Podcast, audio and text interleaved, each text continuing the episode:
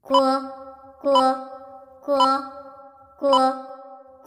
锅锅锅锅锅，宇宙牌，宇宙牌，宇宙牌电饭锅，很不错。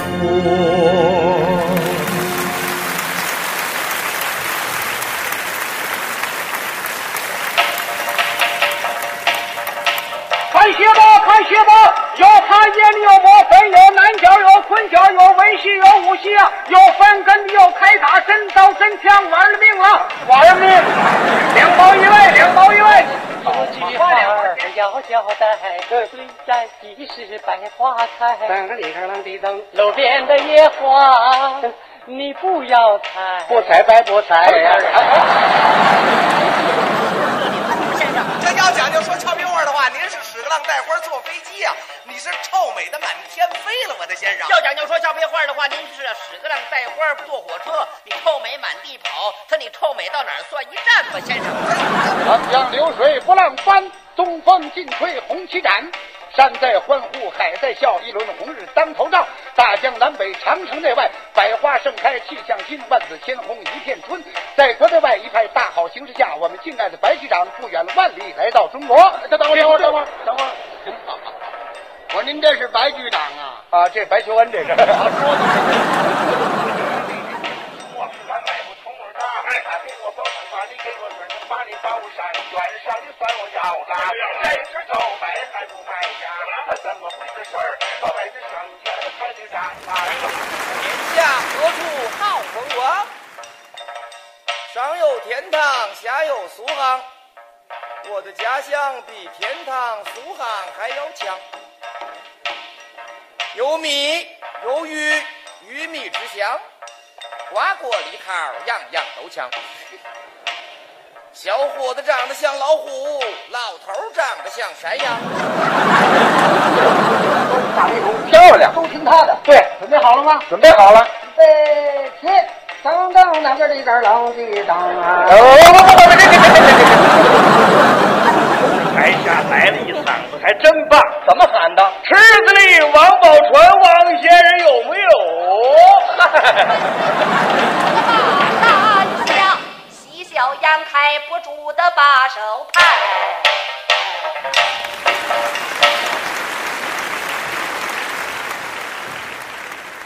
好，各位朋友，大家好，欢迎来到宇宙牌电饭锅。我们今天的宇宙牌电饭锅呀，又请到了贾行家老师跟辛福臣老师。呃，为什么呢？因为上次我们的话题没有聊完啊，因为上次在一开始我就谈到，其实我有两个话题想跟他们二位探讨一下。一个呢，就是上次聊到的，嗯，为什么很多原来喜欢相声的人，现在都远离相声。我们不再那么执迷于听相声啊，执迷于相声这种艺术形式了。但是其实这件事情有个前提嘛，就是我们是真心的喜欢过相声，啊、真心的呃着迷过相声这样一种艺术形式、表演形式的。今天我们就来聊聊这个后边这个话题，就是相声这个东西啊，至少是我们喜欢的那些相声，有什么好听的？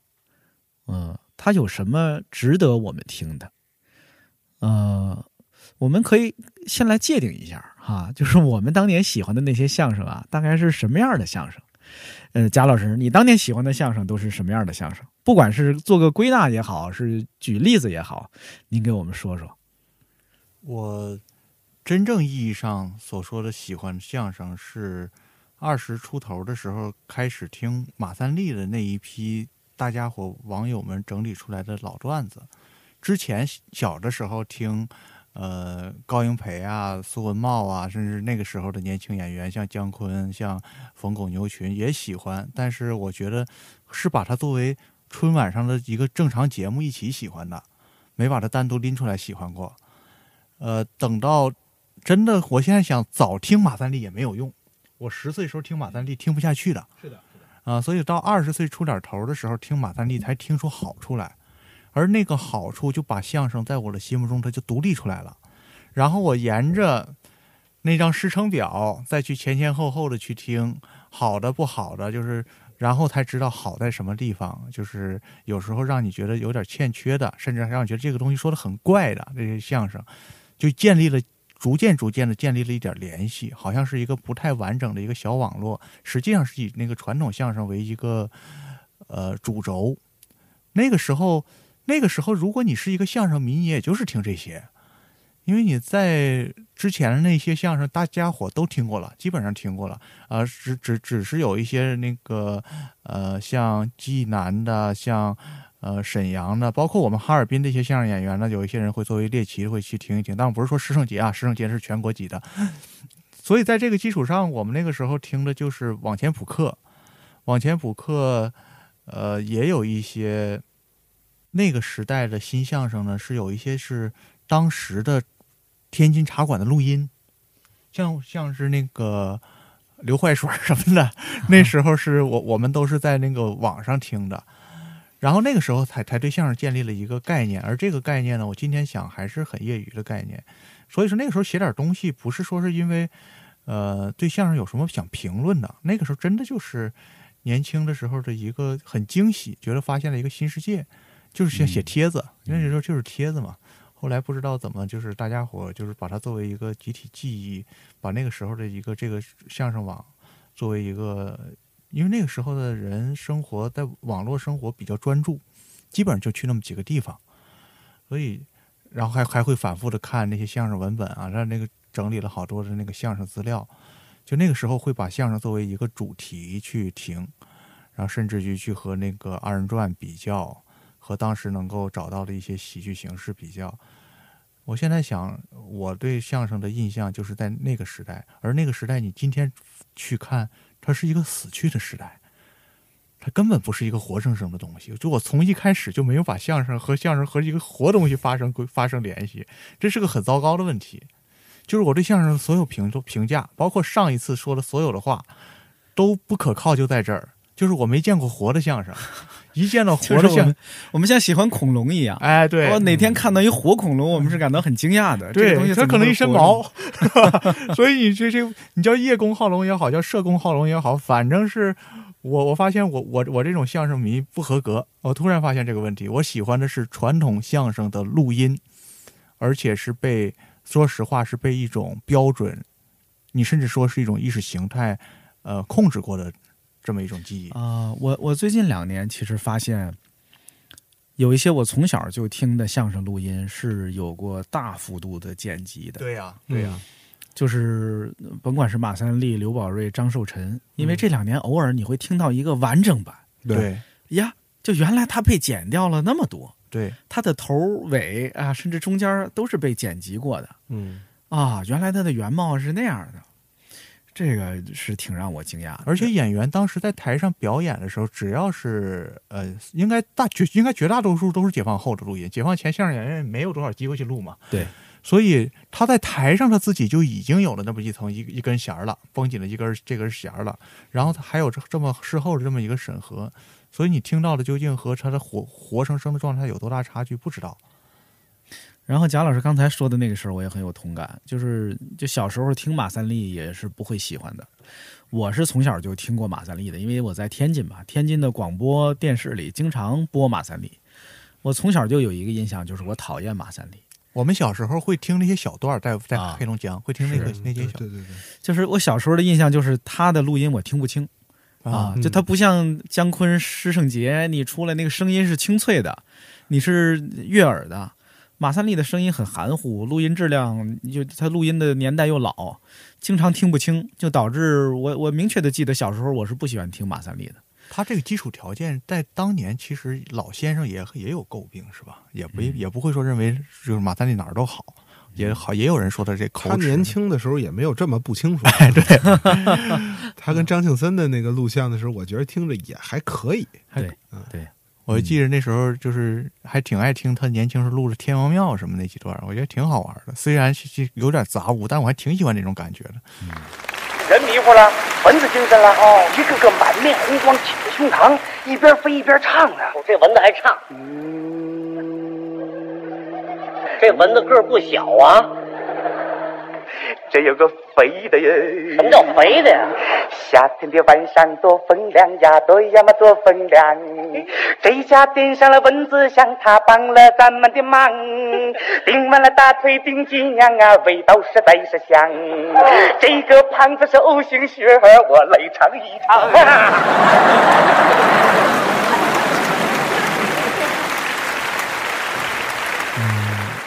新郎嗯呢？你以前喜欢的相声是什么样的相声？呃，你也可以说说你最早是怎么喜欢相声的。这相声这玩意儿最早是怎么吸我引你的？，最早不喜欢相声，我在上期里说了，我是被迫拉着去跟同学参加比赛才真正接触的相声。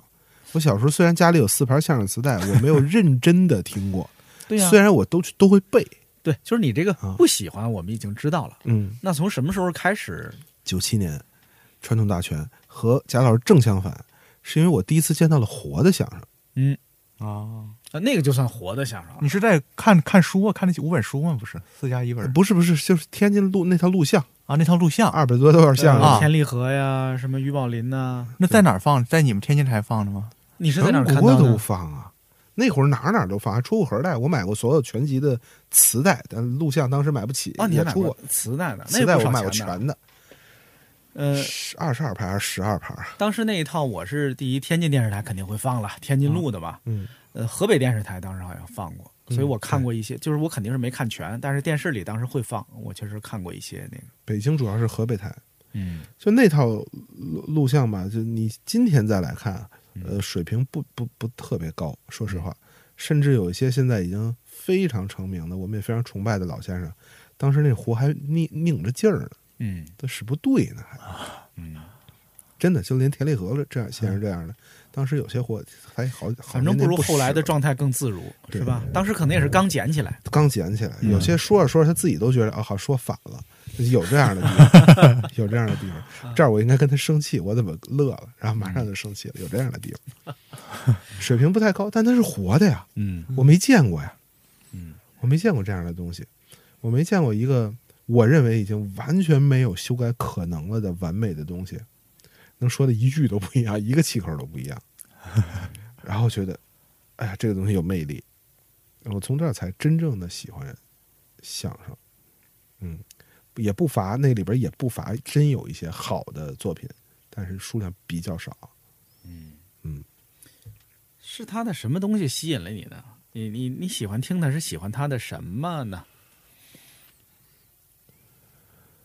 我觉得第一个啊，咱们咱们可能都这样，啊嗯，就是听着舒服，嗯，它已经是北方语言，起码北方语言里一个能找到大家听起来最舒服的节奏，就是上一句儿下一句儿就隔这么一点二八七秒是最舒服的，不是这个。当然，我觉得这个有年年代问题啊，现在的比如十五岁小朋友可能不这么 认为，他起码得快放一点五倍，现在的年轻人。就咱们的时候就，你一来一往，哪怕咱俩聊天呢，你吃汉堡还是吃薯条？哦，我吃薯条，肯定是这么一个，这是最舒服的节奏。嗯，啊、他他已经把演员训练到张张嘴说出来话就是舒服的了。我觉得这就这是最最基本的一个，二一个他逗啊，三一个他这个确实他有一些文学性和一些审美的这个这个这个功能。你看你俩刚才说的啊，嗯都是从、呃、听起来第一，你看呃九七年以及后来有了网上的这些，大概都是在你们十几岁甚至快二十岁的时候，对反正是十就是高中阶段吧，对，大概得在那么个阶段，甚至再大一点儿。就之前相声这个东西是没有让你们有兴趣的，有特别的兴趣的。我可是我记得啊，就是我最早喜欢相声这玩意儿，其实都没有那么我喜欢的比较早，嗯，但是不是这些传统相声，我最早是从姜昆、冯巩、呃侯耀文等等，是从这些后来一度被称为呃主主流相声演员啊这些呃文艺工作者们，从他们那些新的相声作品里，我从小喜欢他们那些。嗯我觉得那里边儿，嗯、有特别好的，当然是幽默感哈、首先是幽默，其次也有你刚才说的那个好的节奏感的问题。嗯就为什么他们说话那么好听？他他们说话就是那么，就是像姜昆跟李文华的那种配合，就哪句话都好听，嗯，又悦耳啊，又风趣，又自然。而且当时只有相声演员是那样说话的，嗯，当时还别说是相声演员说相声，当时好多电视的综艺节目会让相声演员去主持，对吧？连春节晚会都是相声演员主持。对，刚开始我那时候连相声演员主持我都喜欢，就哪个晚会主持人里有相声演员，我就喜欢听他。他哎那些话就他们说这个是能想，对对，因为我当时有很很强的印象，就是有一些，就是冯巩当年的红，现在可能都和都需要和年轻的听众普及一下他当年有多红，嗯，要顶流 啊，那时候、就是同样一个包袱，冯巩就在想了之后，也有一些主持人学，就极其尴尬。中央电电电视台不说是谁了，反嗯正他也是是是冯巩的，你有想死你了，加十分这样的，就是你听完了你就觉得浑身就是替他难受啊。这学的这人也说过相声啊，按道理说也是相声门出来的嘛，哎不你是？不能因为人家人家有丑闻了，你 就 你就当头再给一棒子。 冯巩老师后来自己说的时候也挺尴尬的，就是那个自然劲儿，后来确实也没了。哎哎，但是他演后来演演承电认影还了还还一直还还挺好的。对，但是他已经成任务了，他自己都知道尬的不行了，嗯他每年说的方式都在改 啊，他也在还是努力他还是努力的，在努力。对，就是你看冯巩演的那些电影，我觉得也都挺好的，当然嗯就大多数都很好。就是在那些里边儿，他可能更像我们最早记忆中那个相声演员的那种。就对我来说，就是当时啊，就是他们是我在电视跟广播里唯一能看到、听到的说那样的话的人，就是他们说的不是标准的普通话，是自然亲切的口语。 嗯，我当时就是没做过这样的总结，但是我有这样的感觉。我觉得我最早喜欢相声的原因是这个，他把我逮着了！你往哪儿蹬啊你？踢他干什么？您不知道我不好受不行。感情这位失恋了， 您呐别难过。啊我能不难过吗？我能不难过吗？感情你们失恋了，你饱汉子不知饿汉子饥。你知道失恋这个心情有多痛苦啊？行了行了，你说这个漂亮话干什么？您的心情啊，我可以理解，理解就行了。但是失恋呢，不能失智。真正的爱情不一定只有一次，初恋的情人也不一定是你最理想的伴侣。对， 快别哭了，明天啊我跟我爱人商量商量，他能同意吗？嗯。我听这话怎么这么别扭啊？我爱人呐，最愿意助人为乐了。你爱人几岁了？三十啊，他三十啊，我二十九，岁数可以。什么就可以？什么就可以？怎么说着说着急了？我怎么就不急呢？你刚才那句话什么意思啊？他们单位女同志多啊，让他帮你再介绍一个。这人怎么这样啊？说着说着变着唱我爱人了。我们东北的电视上也没，因为我是黑龙江哈、我不知道辽宁怎么样，也没有特别多的二人转演员。嗯，就是大家伙儿能看到二人赵本山的时候，我们也就是能看到，基本上也就是这样。辽宁台开始就是，就它成成那个气候的时候也很很晚了，也已经是两千年前后了。嗯，所以我们其实也是一个经历，那个那个时候差不多也是这样。呃，东北当时的广播和电视里头，东北话出现的多吗？都是普通话，都是普通话。是吗我们那个是只有，其因为我们我们那个地方的电台来讲是只有每周的半个小时，有半个小时的相声，就两两段儿，两段儿还是剪过的嘛。嗯，或者就要是放一块那个传统相声的话，那就是一大段儿，带带一带一个小段儿。平常中央台什么时候放一个能行？我们不知道，上天津电视台去去去去搜，这个还不知道。嗯你们那时候也收不到天津电视台，那有有那特是啊特别大那个，可能能收到。我我们我们家那收不到。北京主要都是靠河北台，对，河北台当时我记得是每每天中午放那个相声，我记得是有一段时间包括河北电台、廊坊电台，嗯啊，是这吗？这都是我们听廊坊电台是听曲艺的，北京人听曲艺的最重要的播什渠么道呀？，相声、评书。哦，他有一度甚至二十四小时滚动播评书，就不播别哦的，除了广告就是谁的曲艺评书啊？嗯谁的都播，二十四小时滚动了。你想，我记得前些年，嗯呃，燕桂荣的呃呃隋唐吧，嗯就这应该我说的就是前六七年的事儿，可能、廊坊台开始播，啊，我都听清了嗯电电台嘛，电台啊开始播，就当时网上还没这资料呢，廊坊就是他们愣给翻出来了廊坊台好东西可多了，啊，开始播，我忘了是呼家将还是隋唐了，应该是隋唐。嗯哟，当时我听了就很惊讶，这廊坊台厉害呀、就嗯就就播播这玩有有这玩意儿还，但我小时候没听过这些。你们对于比如姜昆、冯巩等等这样的相声演员，你们小时候是不喜欢的吗？没有有感情的没有，几乎那个时候很少有人会特别不喜欢这些相声演员，大部分都绝对不会看着不会反感。嗯嗯、偶尔有一些相声演员表演的不太好，大家伙儿也也也有容忍，好像因为你看的他少，他不是老出来。 对，嗯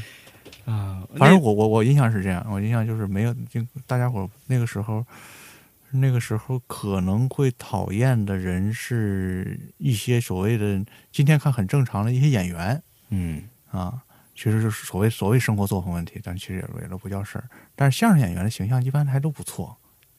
因为他逗你乐的人，你总啊啊， 这这也是哎，比方说，我我跟相声小时候距离最近的一次是我和那个师胜杰的孩子在一个小学哦，然后天天那个上学的时候跟他一起坐八路公交汽车，基本上就是一起坐好几站，但大家伙儿看见这师胜杰也很正常，嗯哦也很正常，就是一个熟人，他领那着可他是十大孝星，全国十大孝星啊，但但那个那个时候觉得很正常，就是他还到我们学校去演出去了嘛，就是孩子在那儿嘛，他就老师让嗯让去的就是去说说说个小段儿什么的，也很正常。就那个时候，相声演员是生活在众人之间的，要是歌星就不一样了，要是个明星就更不一样了。 对，好像相声演员在明星里也不太像个明星。嗯，老不太正经跟人感 觉，对，反正至少当时是那样的。对，相声演员也是难得的，我能在电视上看到的可爱的、不那么正经的人。嗯哎，反正就是排个什么喜剧啊、小品啊，就是或者说一个宣扬什么交通法规的短剧啊，演那个违反交通规则的，肯定找说相声的。哎，对，啊，反正我记得当时在我们天津电视台，当时这个佟有为老师就经常出演这种角色。当时我还不知道他是说相声，可能当时他也真不说相声。嗯，呃，他他可能当时主要是在什么群众艺术馆什么之类的做点这样的工作，因为当时茶馆相声还没有复兴嘛。但是我从小就记得，因为天津电视台凡是演类似这样的角色，他就出来了。啊，他跟那个胡可瑜啊，那个我不知道你、哦有一位大姐啊，胡可瑜啊，就是他俩是经常出现的搭档。其实八九十年代，大家伙儿这个笑声还真的就靠相声。你说除了小呃小品，在那个时候是是是另外一种吧，就是小品只只有在在那个春晚上出现吧，咱日常啊，不知道现在人有没有印象了，就是什么综艺大观啊什么的，可能还还会有一点、啊有有 我是觉得这八九十年代是中国恨不能近五百年来的文化巅峰。呀，是吗？啊，这个我这个是这个这个评价可是高点了，是曲艺文化巅峰，还是整个的文化巅峰，整个八九十，当然，呃从某种意义上说，就是从丰富从丰富性 上，从多样性上，从开放性尺度是吧？嗯开放性上，我觉得尺度反而恰恰不那么重要。虽然虽然背后它可能很重要，嗯嗯，是那个生命力，生命力不对，包括从社会从那个。那样的十十年那样的状态起来，它整个社会的哎哎那这个这蓬个勃这个对比又很重要。对对文化的嗯影响。就是之那个之前年的压头，抑电影、电视剧现在看来糙的不得了，但是那样的电影想说的事儿，即使和意识形态没关，你今天也不会有人说了。对啊，你比方说那时候那个有一咱肯定都看过的电影叫《双旗镇道客》，嗯那一点儿现在拍也可以，但是你肯定拍不出来。嗯，它什么都很简单，但是很牛。嗯，这个是它有很多很明确的起点，这个明确的起点反正是被那个美术界去掠去了，嗯就是他们认为是一九八零年陈丹青的《西藏组画》。嗯他们认为很重要，认为说在那之前，那个文学啊、电影啊、音乐啊，什么都没有出现，这个对生活的一个复原。说看着这几幅画，好像大家伙都被点燃了，包括星星画展也应该是在那之后，好像是吧？我也这个我有点懵住了。我现在想想有道理，可能是最早被视觉点燃，这个可能性是很大的。尽管当年这个二十二十七岁的小伙子自己没有这个意识，就是想画花花绿绿，因为后来看他那个写的东西嘛，他说他是把西藏幻想成法国了，因为在那个中原，你就是灰黑和白的人身上没有那么五颜六色的衣服，只有西藏的人穿的那么漂亮，他眼中的漂亮，然后有有那么多的首饰，所以去画那个这这种简单的东西，一下子让大家伙放开。然后你现在想一想，姜昆那个年代第一批相声，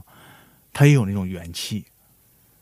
就是当今天的人把姜，今天的人就是评对姜昆的很多评价都不太知道那个时候的姜昆。是的，是的，就是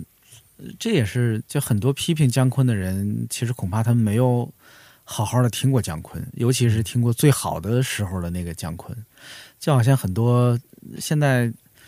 唉，也有好多批评马季的嘛，是吧？这马季也经常会被当做一个年代的符号啊，代表一个时代的符号拿出来。被有各种各样的评价，但是可能就是马季最好的那些作品，现在也很少人去听了嗯，啊。我我自己经常回过去听他们那个，你觉得哪个是哪哪些是他最好的马季？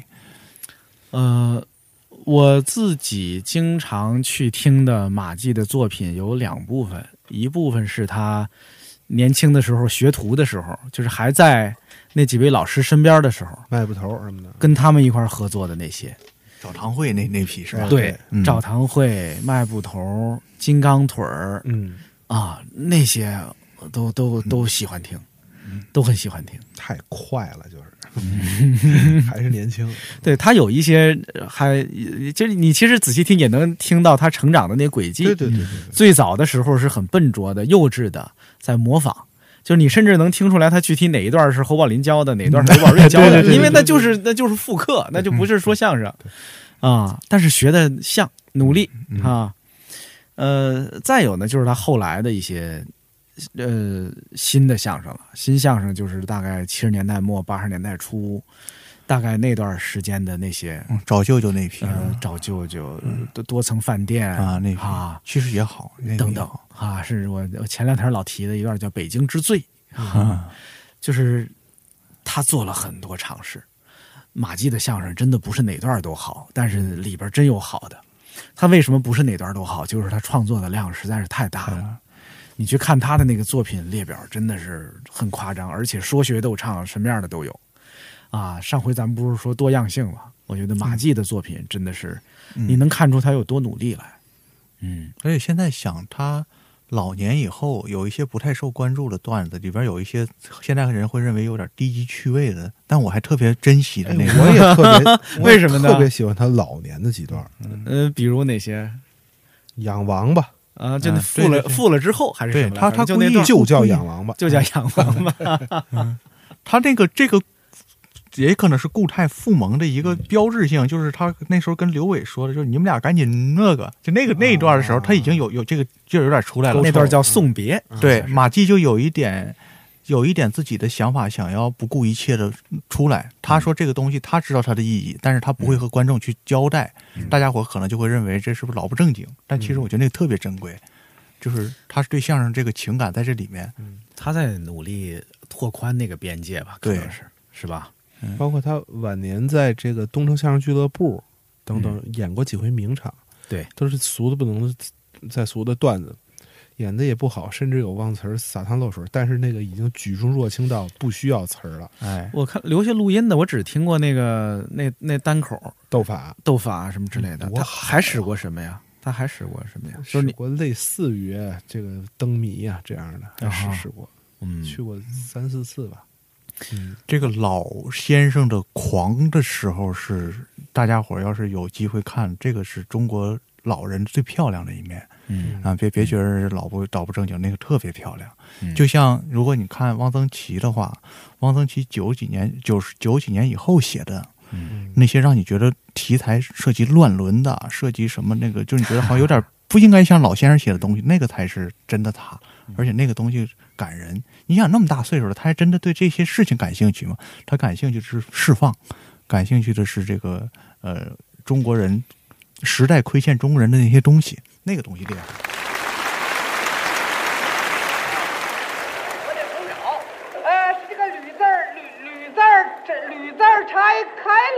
我哎哦我哎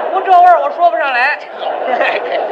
说吕字儿拆开两个口哦，嗯，不是一个羊儿的，呃，这个一个羊儿的呃铁饼子配窝头。啊，这是怎么了？怎么了？贴饼子跟窝头那能一样？一样都是都是棒子面的，不一样，长棒子面。啊我知道，我知道，我知道，不一样。怎么？你想这贴饼子是长的啊，有嘎吱啊，有搁这儿。窝头，窝头是圆的，上头有尖儿，底下有窟窿，那怎么会一样呢？这话对，那不能一样，不一样吗？不一样啊！不行啊！我也修理修理啊！你也会修理？是许你修理，不许我修理啊！那那那那你你修理啊，你修理。说吕字儿拆开两个口哦，嗯，是一个羊儿的，呃，一个羊儿的，呃，结了嘎吱的铁饼子配牌匾了，单长了的窝 头。我是大口吃结了嘎吱的铁饼子，小口吃牌匾了，单长了窝头。谁这么吃啊？老要张狂，少要稳。很多那些老人呐、其实，哎，马季也是个悲剧。我觉得马季死的太早了，是就是他晚年就像那个信老提的，他刚开始去类似于相声俱乐部这种地方，回归舞台，嗯回归传统，回归他认为啊、也许值得说一说的那些段子，没几回啊，竟然就他他死的时候才七十多岁，因为我印象我很清楚，就是马季跟我爷爷七十三，马季跟我爷爷同龄，嗯啊，呃但是后来我爷爷又多比他又多活了十好几年呢。嗯，我确实有的时候就就想，要马季要是活着，现在也就当时就是就是就这么大，就完全还可以上台嗯说相声再表演。马季当时如果再多活十年啊，嗯再多说五年相声，我觉得他能留下好多我们可能现在会反复听的资料。嗯对对而且他那会儿刚刚进入自由王国啊，他不是从技术上，就是他刚刚心被态是吧他刚刚被松绑，相当于嗯，他刚刚可以自由的说相声。七十几岁还是对于一个相声演员来说，其实还还大有是吧？嗯，对今天的相声演员，今天人毕竟这个生命长了，嗯，而且在他之后，恐怕也再也不会有一个人有这样的状态和底牌了吧？可能是，我其实本来还期待侯耀文，你看这，哎你看是啊听谁谁死，这是怎么可不吗？文字辈儿嗯就是最，我这有名单回头你去最听一听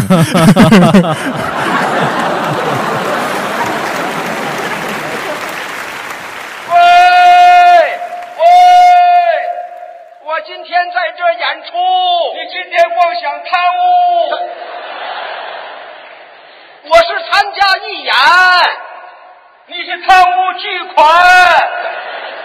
我参加义演，你贪成私还。你这是胡说八道！你还想上高？完蛋了完蛋了！谁完蛋？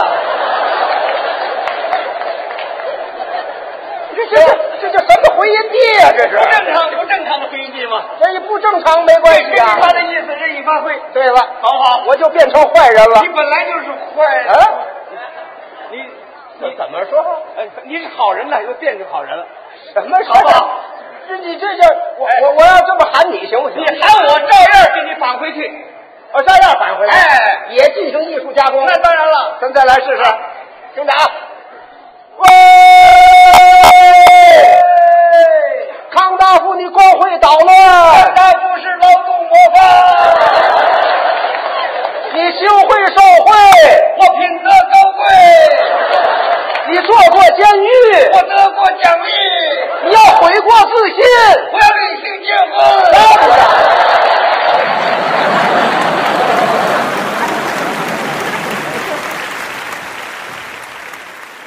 嗯，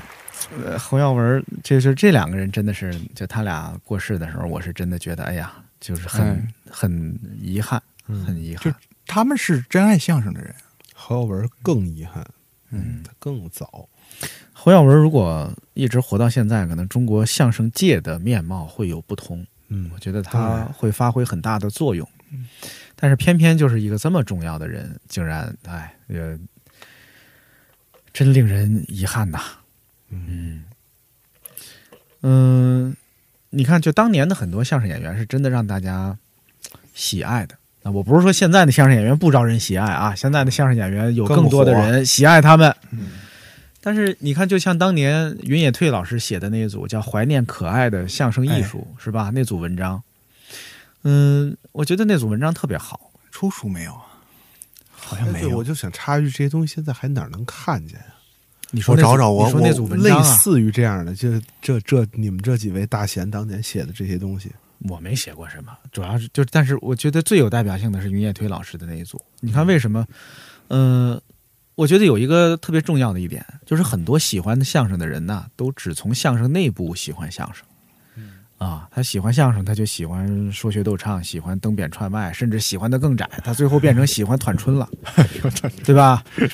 很少有小人吊坎儿，很少有人从相声外来看相声，嗯，来看相声这东西到底好在哪儿，它的价值在哪儿，它的美感在哪儿。云野推老师肯定不是唯一一个这样看相声的人，但是他是真的系统的把他啊愿意花点力气写一写写出来的人，而且写的很好。那组文章也快二十年了吧，是吧？那组文章快了，快了，对呀、哎啊，呦天哪！从啊他开始写到现在快二十年， 对呀、连那组文章都快二十年了，因为当时最早看他的时候也是，嗯嗯哦我还记着那个写马季那篇叫《木鹅少年马季》，嗯啊，这就是基本上他从赵二赵那一代开始是最算算是老的了，他基本上写的是八九十年代这批相声演员。他那组文章，我觉得写出来了很大一部分，就相声这个东西为什么是可爱的，为什么是值得听一听的，至少我是有共鸣的。嗯，相声这东西在当年那个年代，其实还是有艺术性的啊。咱先别说文学性啊，它首先是有艺术性，它的语言的节奏，它在舞台上的表演是是可以当个艺术来反复欣赏的，而不只是一个消费品啊。那消费品呢，就是我们用完了，我们何必去爱一个消费品呢？但是当时的相声是是有一些啊，可以可以去值得大家爱一爱的东西的。嗯，我是这个感觉。你们有什么你们那时候特别喜欢的段子吗？就是哎呀，这个段子我听了好多遍，或者这个演员，我就当时就就着着迷一样的，有某段时间就就爱听他。嗯咱们说的是还是八九十年代的这些新相声，还是所有相声都算都算上啊？那 我怎么我说说就呀多了，那这太多了嗯说一百段儿简直没事儿说说呗，啊，咱们具体点儿。因为我是真的是在挺挺多年以后才重新开始听嘛，就是都是最经典的一些段子，是第一次听的时候印象就特特深。比方说刚第一次听到高德明的时候，嗯，高德明好像就那么几段儿是吧？对，就那么几段儿。然后第一次听那个张寿臣的时候，你现在想想，我喜欢的这风格有点像啊，对你喜欢的是那么老派的，就是就是很很帅，我觉得都很帅的这我个都不太能听得嗯了张寿臣的。哦你说你是张寿臣还是高德明？你也呃，反正我没有那么喜欢高德明，哎像张寿臣先生，包括常宝坤先生什么，以留下的录音来判断，我啊甚至都谈不上喜欢。哎呀，你看啊，我估计啊，我们这音频节目在这儿是一个重要的转折 点，哎有一半儿的观众可能在这儿就开始关了这音频了，因为这几个人已经完全不知道是谁了。对，嗯、呃这还是网上能找到的，应该是很很很容易找到的。对，大家有兴趣，当然你可以去听一听啊。张寿臣，我真觉得好。张寿臣我，我我非常喜欢，就是他有很多段子，我也觉得我的妈呀，就是这么个段子，他竟然能说成这样啊，对，这个感觉是有的啊。高德明呢，我也觉得，就是就我觉得高德明是很稳的好，但是我说不上来他特别招我喜欢的点在哪儿。就比如我觉得后来好多演员其实已经超超过他了，他在他那个年代可能是特别好的。你看这个我喜欢的电影演员石辉，嗯嗯，石辉就是特别迷高德明、高德亮，就是在高德明、高德亮在他眼里就是神一样的东西。石辉喜欢高德明，喜欢李少春，当然也是李少春跟他是朋友，他们关系近。嗯，呃，石辉自己还那个在电台里说过相声，因为我后来看，这竟然是在马季的那个自传里提到的。马季说自己小时候在电台里听见石辉说相声，可能是石辉跟程之啊，还是石辉跟谁来着？搭档，业余说。嗯，绕回来 就是石辉眼里高德明就是相声之神，说在北京来了就去就去就去听。嗯，常宝坤我没听出好来，但是我能猜出他的好来，嗯就是我听他那留下个的录音也太少了。对，但是我听他那个录音呢，就是我如果就是我把它理解成一个缩水的一个干花儿，那我大概能知道它被泡开之后啊，嗯可能得再加哪些东西。嗯，那常宝霆呢？常宝霆我喜欢，但是他跟常宝坤就完全不是一样的嘛。刘文亨你觉得怎么样？呃，刘文亨，我想想啊，我我有一度特别喜欢刘文因亨，为他唱吗？还是什么？不不只是唱陈文峰，我觉得也挺帅的。啊嗯对，刘文亨代表着一个、一一一个风格，一个风格。嗯嗯但是我后来觉得那个风格有有局限，就是而且他也他能不是说的段子不多对他能，说的而且段子他也不是那个风格里最好的。就就是是哦谁说当年有那么句话，其实挺好玩。他说就是有侯宝林天下第一了，刘文亨永远天下第二。对 对，那没办法，就是这么个问题。就是你可能还得比，就是我后来想明白这事儿，就是你，你比比刘文亨跟侯宝林中间的差距在哪儿？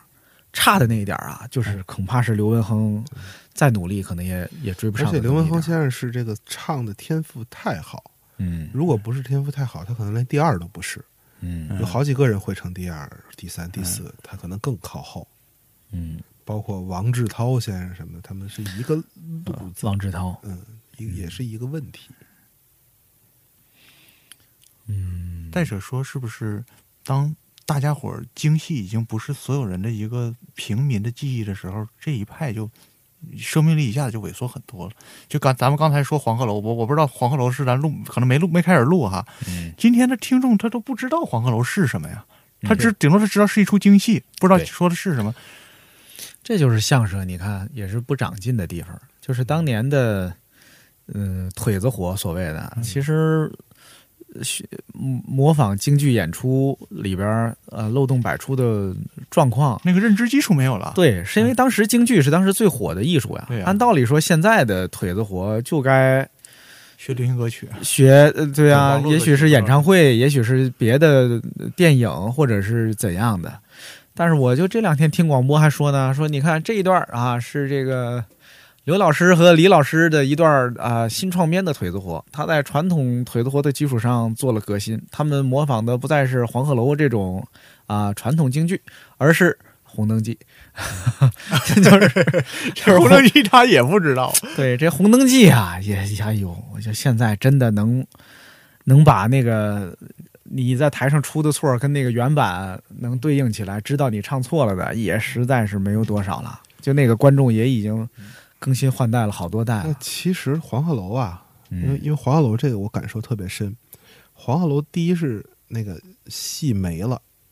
就是现在活着的相声演员里看过黄鹤楼戏的，我觉得一只手就数得过来。对就这甚甚至包括自己下私工会去回去找找录像看一遍的，可能一只手都数得过来。嗯，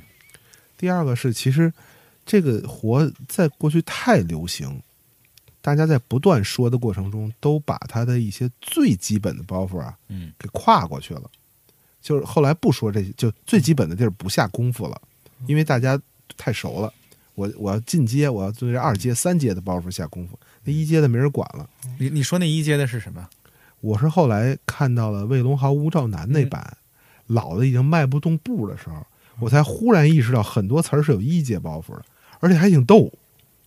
比如哪些词儿啊？就是很很很正常、很正常的、最正常的一些吃了吐，包括那什么，呃，皇上皇上就长这模等等，嗯就咱们现在都是一带而过的，都不都不展开说，什么什么呃。哎，有很多，就俩人就发头卖相，也可能是因为老慢啊。哎，所以我忽然觉得那个特别逗。如果你按那个现在在剧场使一遍，就是从来不听京剧的人也也会乐的。就需要回滚回去是吧？对，那些嗯那些是一一个人人的那种基本反应，和和戏没关系，啊啊，也有这方面的是原因可的，能是的，嗯，有道理，就是最。最基本的原始的那个包袱已经被抛弃了，嗯大家忙着加各种新的啊花里胡哨的东西。大家伙儿可能就是说，黄鹤楼重新说的话，就把这个两个人的关系，就是这个尴尬留着就得了，嗯什么都不用留也可以。就是说这个一个人假装熟悉自己那个其实没那么熟一个东西，就就就这个心态留下得了。嗯刚才那个刚刚才新老一说这个，我就想起来，确实就是我印象里的黄鹤楼，它是最不标准的黄鹤楼。嗯，就是那个诸葛亮的帽帽，什么这个、嗯这个嗯红娘娘烙的饼，这这这就不知道是这不不是几阶，这可能只有他这么使，只有马三立这么使。对，这已他经他很高级的了。我倒是前一段时间跟这个单立人的石老板有一回聊天儿，嗯嗯，你看石老板早年间也是相声迷嘛，嗯啊，也是受相声熏陶的。呃，他提到一，就是当时说提起慢才这事儿来了，说慢才里的节奏啊，说相声里也有啊。这石老板就说黄鹤楼里那个那就是慢才，啊，对，一翻一瞪眼，哎还挺对，还挺对的。嗯啊，我以前没把这俩事儿联系到过一块儿，但是他那么一比啊，就那个啊，这这这打家伙啊，康浪才来了，我打你打你告我，就 那 个完全是慢才的嗯节奏。这个这个可能得听到那么细哈、才能知道他这些细节的美感。嗯、是不是这就是当年你看戏那些相声是值得这样细听的？嗯，这是不是我们当年喜欢相声的一个原因？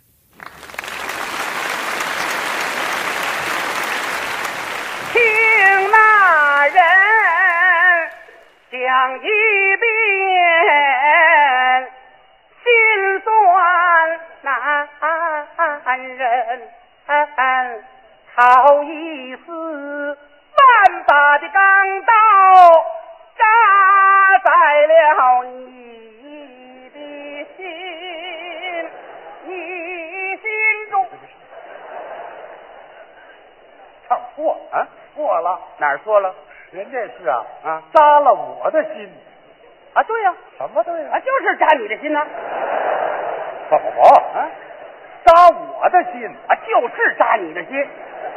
不，人家原词儿啊，好一似万把钢刀就扎了我的心，不是扎了我的心，啊，就是扎了你的心。你没明白这我怎么就不明白呢？我跟您说啊，一点点说，哎，就是啊，对了，扎你心那词儿就是扎你的心，一个字儿都没错。啊，不是，你看，不是，我跟您说啊，哎，好一次万把钢刀就扎在了我，嗯，你，你，你，你呀、啊，不对呀、啊，怎么就不对呢？我，这啊，这么跟您说吧，哎，就是这个他他谁唱啊啊，扎谁心。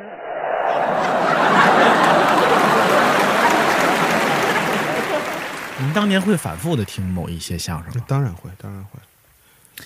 嗯，甚至有些不是特优秀的相声，我在第一次听的时候惊为天人，一听听五十遍那种。还听五十遍，嗯有， 比如呢？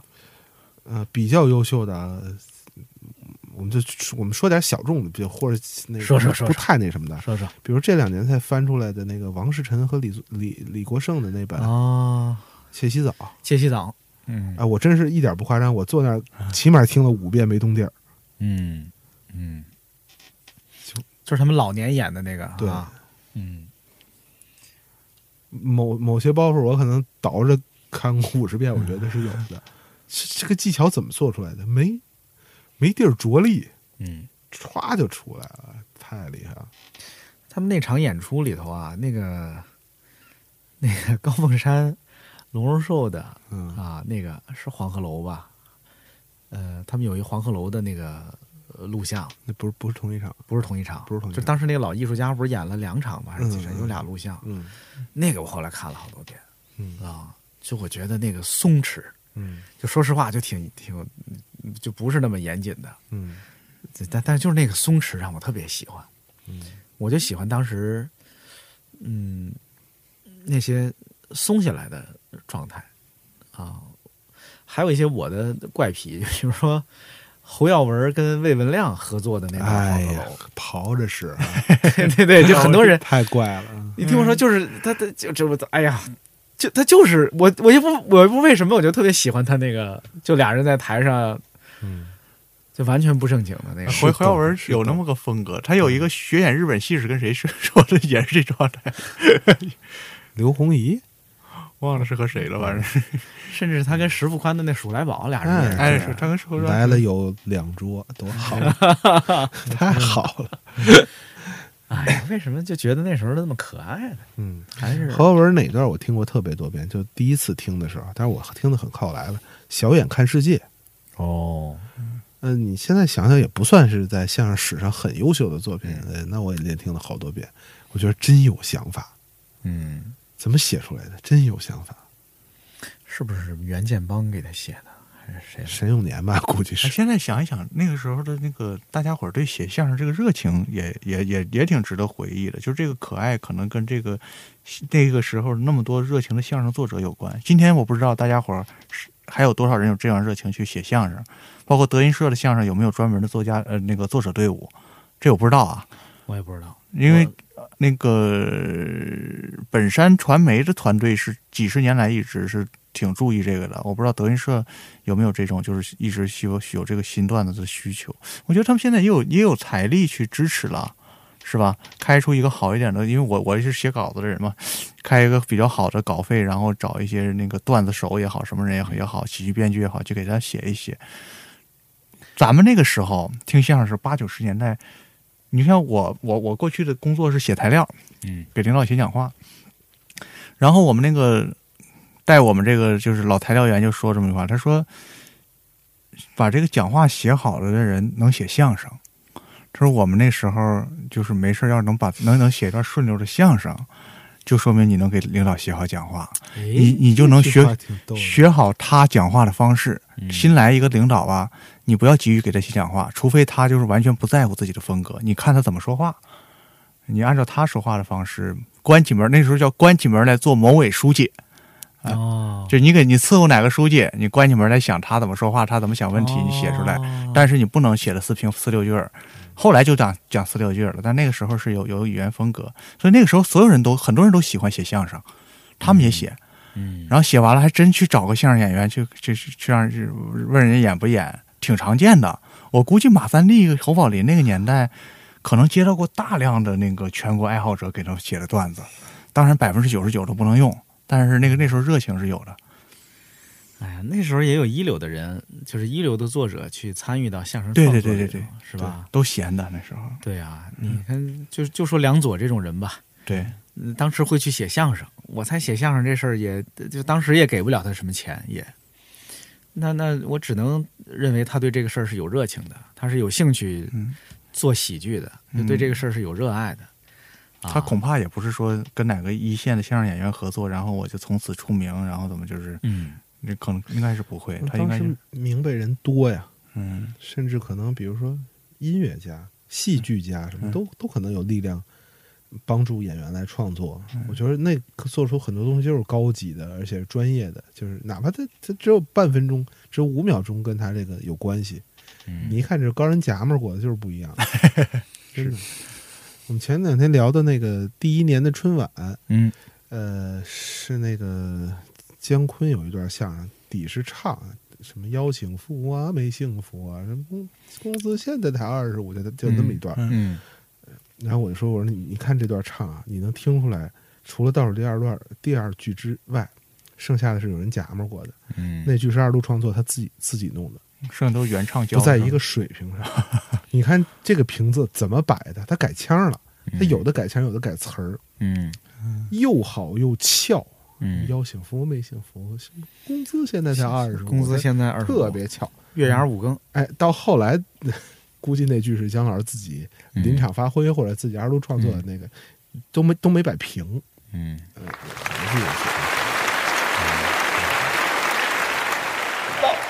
我啊啊啊啊哎啊！哟，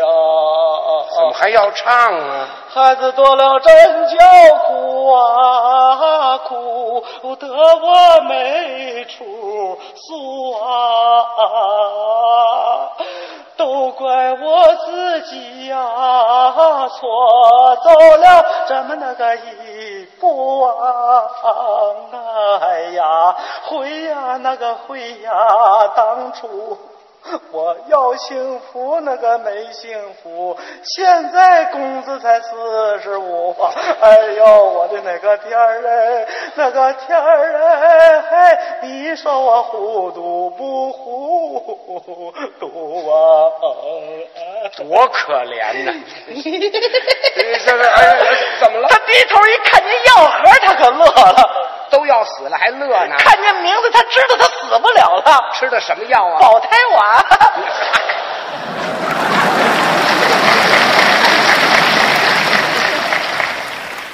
这些就是乐趣啊。 如果，但是如果你你得多无聊，开始听到这种这种小地方、嗯也就咱们可能会无聊到听这种。嗯，就像确实就是，尤其咱们最明显的，大家伙儿要听相声最明显的就是，好多相声演员以前有一些字，这个当前要是有文人参与的话，这个字就改或者这个典故可能就改的就准确了，这个是容容容易听出来的。包括京戏，嗯，京戏这个最明显，就是今天是那那那明显就是抄，可能是抄本子就抄错了吧，就是特别明显。当时就是说班子里有一个读书人就不一样，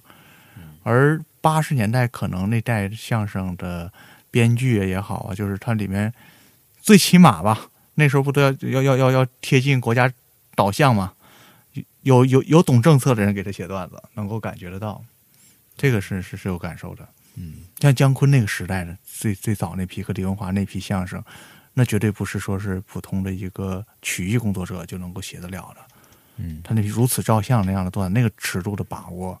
也绝对不是凭着朴素的感情去能写的。啊，那那个嗯这句话是，这个真是一念天堂一。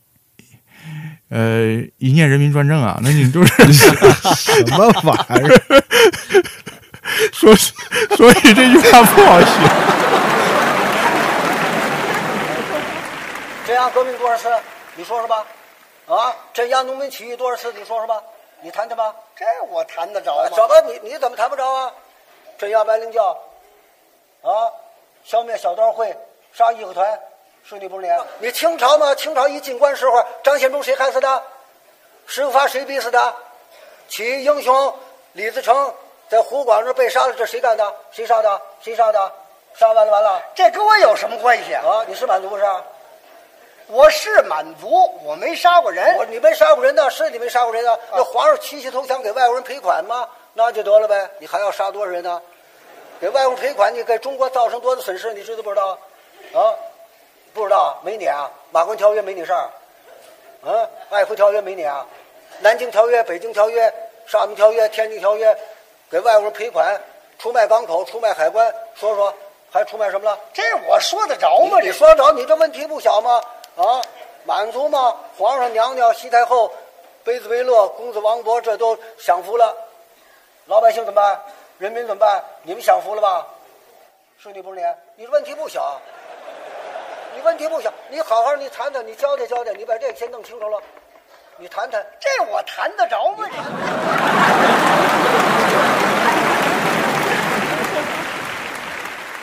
当时的那些相声啊，就是那些招人喜欢的相声，还真是是风格各异的。我刚才一边听这个大家说着，我脑子里就想，哎呀，那时候的相声是有很多不同的面貌、不同的可能的，嗯甚至是一个你发掘了一个新演员，他就他就你就发掘了一个新世界。对，嗯、像呃前些天跟贾老师呃在在别的地方谈过的，谈谈起过的唐爱国，嗯，哎呦， 像像当时这种演员，其实我还有一个，这哎，我都不好意思说，因为好多人没有什么人喜欢他，但是我不知道为什么前一段时间我特别爱听他，嗯，贾成博。 挺有意思挺有意思。对，就我专门去听一堆贾成博的段子，还有一段我前些年专门去找刘文亮的段子啊，刘亮啊，河北的那个刘文亮帅嗯，对，就反正这些，你就就像挖宝一样，你就挖着一个人呢，你就去，你就觉得他创造了一个世界，他创造的那个世界是个完整的世界，他有一个艺术风格在那儿摆，他用了一辈子把那个艺术风格给你包浆，给你包出来了。他有他自己的语言风格，他甚至还塑造了一大堆角色来佐证他的这个风格跟他的艺术观。姜昆就是一个，对吧？马季又是一个，冯巩是另一个。有好多个世界，就每个相声演员是一扇小门儿你就打开这个门儿呢，就它就是一个完整的一个语言体系跟一个幽默体系。那时候好玩好玩在这儿，至少对我来说，这是我喜欢相声的一个重要的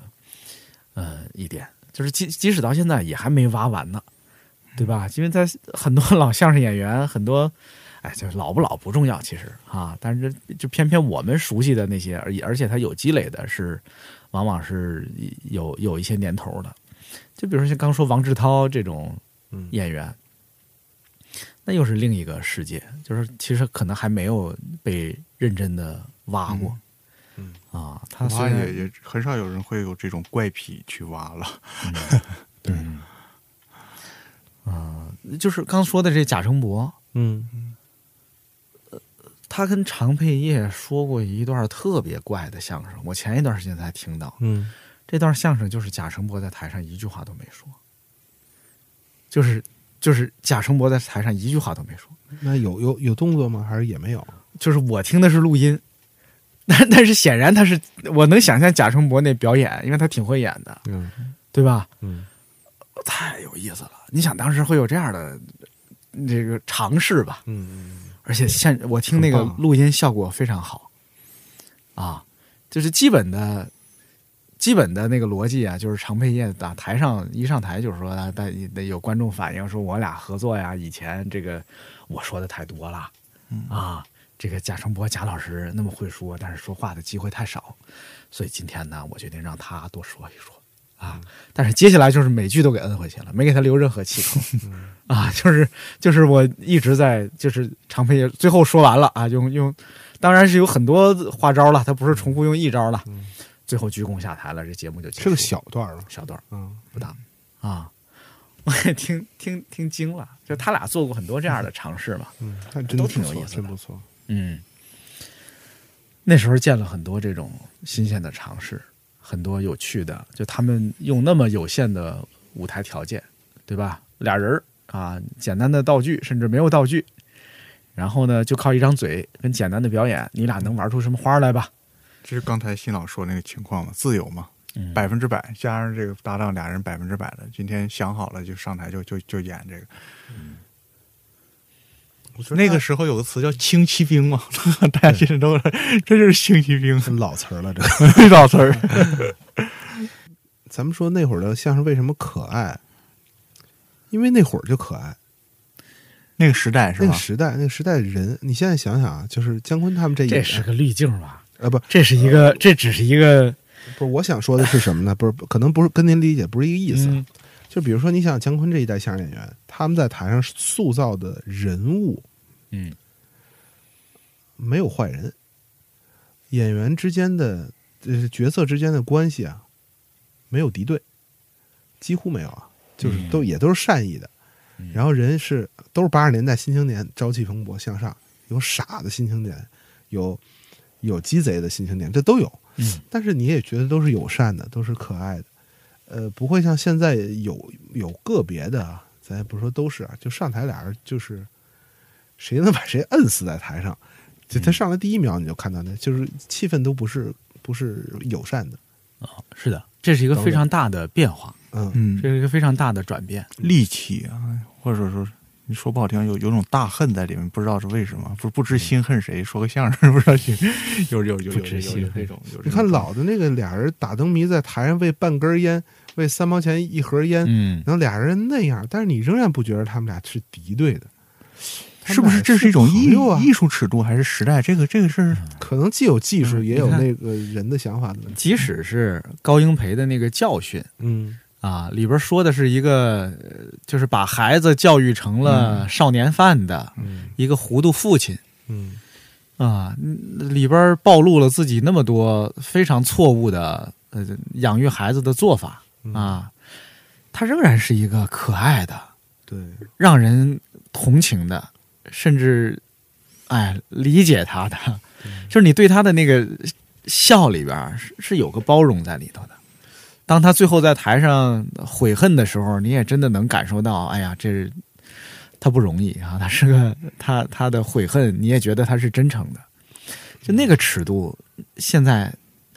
这这好像没人不知道是没人能把握好啊，还是没人去尝试去去找一找那个我感觉觉得了。现在有很多，即使他的出发点一点都不恶意的情况下，说出来就不友善，或者嗯说出来就在槽外边儿。有些一点攻击性都没有，什么你爸爸长得跟奥特曼似的，你说这有什么攻击性没有？嗯但他就不友善，这是一个什么人物形象？ 这是一个什么人物关系？你在干什么？高云培那时候就是，反正那时候所有的相声肯定基本上咱们觉得还能听的，都是人民内部矛盾嘛。嗯，就是你看像高云培这是，即使这是那个时候有那么一个严打背景，嗯，但是仍然我们是做内部矛盾处理。你看高云培说的这些所有人物好像都是在这个控制之内，顶多顶多就是白就是那个跟着白小姐是吧，搞个婚外恋，这到头了，咱们还听好像还白血粉，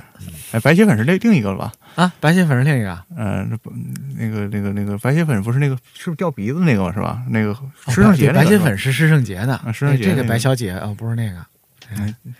哎，高英培那个时候在天津是最火的演员吗？因为我们我们感觉就是高英培一上台，那个真火底下的声音好像就是我我呀也没赶上那年代，嗯，但是我确实我忘了听谁说过了，呃，高英培和比如李伯祥啊，在那那个年代，李伯祥好理解嗯都是毋庸置疑的底角儿。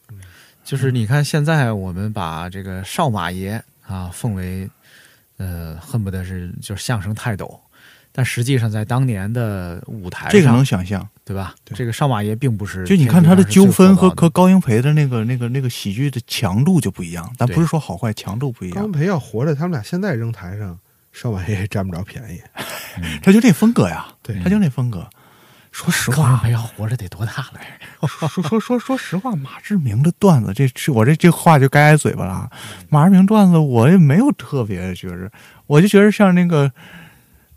那叫什么来着，就是《五位大侠》那个，嗯呃，挺挺挺奇幻的。但其他段子就是真的说给我那那么那么强的艺术感是感受的，我也没有那么。对，这前些天不是有人把当年就是五位大侠参赛的那场的所有节目嗯都给找出来啊啊，就这是个没看啊，就都有是谁呀就就在在喜马拉雅啊上就把它做成了一个一个播单啊，就是当时参赛的那个所有的节目都给弄出来了。呃，另外几段是谁？反正我我确实我也完整的都听了一遍，也觉得这个这个还行是吧？嗯，肯定没有。我我我没我没觉我着认这个我认为他他得不了第一，他确实得不了第一啊。我忘了另外几段是什么来着，是是这武松打虎还是什么？那要有还是武松打虎，他确实不得了。武松打虎，搁现在看也应该是也是冠军相，是吧？那是什么都有啊！我印象中是有一个类似武松打虎这种重量嗯的段子在那儿。我心想，哦，那要是那么着了，那确实您得个往下排一排就排一排吧。嗯嗯他那个挺邪的，他那个段子，对嗯今天看也挺邪的，对， 挺邪有点像马杨毅的东西啊，嗯我觉得 对对，挺邪的。我自己觉得，我前些年，嗯，那首先我我肯定是喜欢马志明的，但是我觉得马志明的段子，比如说马三立的段子，我听三十年，我还没有听腻。嗯嗯，马志明的段子大概在十到十五年左右。嗯那也不错了 对。 今天就是说的确实听十到十五年，哎，我就突然觉得我不想再听了，嗯就是我再听我已经听不出新鲜东西来了。但真的是马三立的，听了三十年再听，我觉得还是好玩，还是有意思。嗯马三立是可以刘宝瑞听一也辈是子的，嗯刘宝瑞也是。老说呃少马爷东西传统，其实少马爷东西很新的，啊对，非常新的。我觉得在传统相声里，我第一次感受到无厘头就是少马爷。少马爷很多表演是无厘头的，嗯没逻辑，就是前一秒你没感觉，后一秒愣逗，不知道为什么。 我请你喝八次一瓶啤酒，就就就就是这 个。对，这个太多这种呃这个这个包袱真是挺逗的，这是一种新的新的样式。这嗯个很多他他好多里边都有这种这种东西。嗯他的相声是有人物的，嗯嗯，他有一个，我觉得他有一个重要的理念，就是这他的相声里是有人物的。而因为很我多老我的我对相声他里最是没早有的印象就就是他那个呃鲍太明，我嗯我那个时候觉得能把鲍太明说的真好玩的人少，对，所以我对他印象是是从这儿才有的。那个报菜名儿啊，就是，嗯、应该是他做的改编，对吧？他把报菜名儿嗯从一个纯贯口货变成了有这样的人物的。我为什么稍微有点怀疑呢？因为我正好前两天听了一个，姜宝林， 不是姜宝 林，常宝华跟常贵田嗯嗯俩人说的报菜名儿。嗯是照着恼火马志明的这啊马个志明路子来的。啊，让我心里就稍微有点犹豫，就他俩会从马志明那儿借这个梁子什么之类的过来吗？那那就那也按道理说应该是，嗯那那你看也也说明他的这个改编的认可嘛，对吧？被大家的认可。嗯嗯我夹带个私货啊，提到马马马志明这版的报菜名，我向大家推荐一个版本，是何云伟和李菁的版本。哦，有视频，B 站有。呃何云伟大概是李菁啊对，大概是一个四五十分钟的版本吧。嗯，就是在李伯祥和马志明之后，我觉得这段达到了一定的水平，甚至某些程度欺师灭祖的好。啊欺师灭祖的好，这有个些地方，我不会说话，这叫互补啊。哎，你也烦这个？对对对，大早上起的，上去吃饭，嗯，你还睡着呢。是，你媳妇儿一掀被窝，这嘴就不停了啊。我说这什么玩意儿？这李李李静啊，李经理，你到底起不起？不不不不不，都什么时候了，还不起？我媳妇儿马三立呀，知道吗？这个小细嗓儿我学不了，这别憋憨喽啊！就是形容这嘴碎，你就说就得了。你可以扯他，大早上起来吃点什么呀？你说说咱吃点什么？我听你的，我听你的，你说咱吃点什么？这你说随便说，咱吃点什么？吃什么才行？行行行，连这身上您都学呀、咱得说这意思嘛，咱吃什么？依我说呀，咱就吃点这大大鸡腿儿啊，大鸡腿儿，大鸡腿儿，因为什么呢？这大鸡腿儿啊，我炸的烂乎，因为这个云伟啊最爱吃我这鸡腿儿，云伟啊经常夸我这鸡腿儿好，这里还有你，对，云伟就爱吃，说我这炸鸡腿儿炸的烂乎，带血汁的，知道吧？这玩意儿叫嫩嫩，咱就吃这大鸡啊腿，倒是嫩是烂乎，呃，还不行，还不行，还不能吃大鸡腿儿，因为什么呢？因为这个话匣子广告啊说了，说这个大鸡腿儿这东西它油腻，这油腻的东西早上起来吃的不大好。哎，是。这早上起来吃的不大好，那咱就不能早上起来吃大鸡腿儿了。咱还是遵照人家这个主持人的意见，咱们还别吃大鸡腿儿了。啊。嗯呃，不，咱还吃大鸡腿儿吧。因为什么？这个这个大鸡腿儿啊它有营养，我怕你这东西它长时候啊，你办这演出啊，要是这比赛啊，这个饿了怎么办呢？你省得也叫唤去。呃，咱们就就咱这这个大大大大大大大鸡腿儿，我听你的。你要说吃大鸡腿儿，咱就吃大鸡腿儿；要不吃大鸡腿儿，咱都不吃大鸡腿儿。说到何云伟啊，我我我这是前两年的体会，我不知道跟你们二位提没提过。我一度特别喜欢听何云伟跟于谦合作的段子，哦，太少了。有几段儿，有几段儿啊，就是于谦给何云伟捧哏，嗯特别喜欢。我觉得就是那个状态下的何云伟也更舒服，啊于 谦于谦表现的也更，可能更更不一样一点嗯儿。我非常喜欢就他们俩合作的那些我那些段子，我都我都找来嗯了，都在听。呃，有有一些学唱类的，有一些小河湾，嗯，我觉得呃大家如果有兴趣，也可以去听听，看有没有人跟我有一样的感觉。我原来听何云伟听的很少，嗯，然后后来这一两年忽然发现是个宝藏资源，而且资源还挺多，嗯包括 B 站上的视频也挺多。哎， 我听的有些还是颇有点意 思啊。这个何老师是非常勤奋的，我觉得，而且是有天赋的嗯天才。他他的表演风格是变过的，因为我嗯当年是亲口听这个郭老师说过，嗯这郭老师说，这个何云伟最早，呃比如说在呃还是相声爱好者或者刚开始上台踏入这个专业表演的领域的时候，完全是在模仿郭德纲。嗯嗯，呃，我印象中这是当时这个这个这个、呃还是何老师自己也说过，嗯啊，就是当时模仿到了一些老先生看不下去的程度。嗯，就是就是他连片腿上桌子都学，啊，就类似于这样的，就是被郭老师给带过去了，因为这确实太迷人了嘛，对吧？如果你没对见过郭老师的那个表演风格，他太令人着迷了。是这个何云伟就被带过去了。后来是老先生，是张文顺啊，或者是这个张文良啊，当时那那一代的老先生告诉他，你别这样啊，你这样的不行。嗯同一场上 不需要俩郭德纲，是吧？你到二是郭德纲，到一又是郭德纲，呃，一个小号的，一个大号的，有什么意思呢？嗯，他才后来呃更可能更像自己，或者更找到自己一点儿。嗯，何云伟老师现在远离相声舞台，或者说远离，至少是远离我们视野里的这个相声舞台。嗯嗯，我认为是非常令人遗憾的。是我其实原本是希望他能更加发光发热，甚至给相声一个啊新的可能性的嗯啊，增加相声的多样性。 多样性。嗯还有我前两天不是前两天，去年看看徐德亮演的《雷雨》，嗯，他和应该是央华的戏嘛，啊他只能演鲁棍儿吧？那对呀、他是还那他还 能演谁？ 还能演谁？什么叫只能演鲁棍儿？你怎么说这想了一圈儿，我觉得这哎演的挺好的，嗯就并没有让人你觉得这个演员就是他和那些话剧演员不在一个系统。嗯虽然你他那个功夫就是啊功夫都在啊，就是嗯那个相声演员就是那那那种那个呃诙谐也在，但是呢，他还是在话剧系统里，嗯还挺好的。毕竟是舞台经验那么丰富的演员，虽然他不是个专业的，但是嗯，他演过多少啊？贾老师，你还有喜欢过什么比较冷门的相声演员吗？或者冷门的相声段子？嗯其实好像没有什么太冷门的，我听相声真不算多，尤其是那个。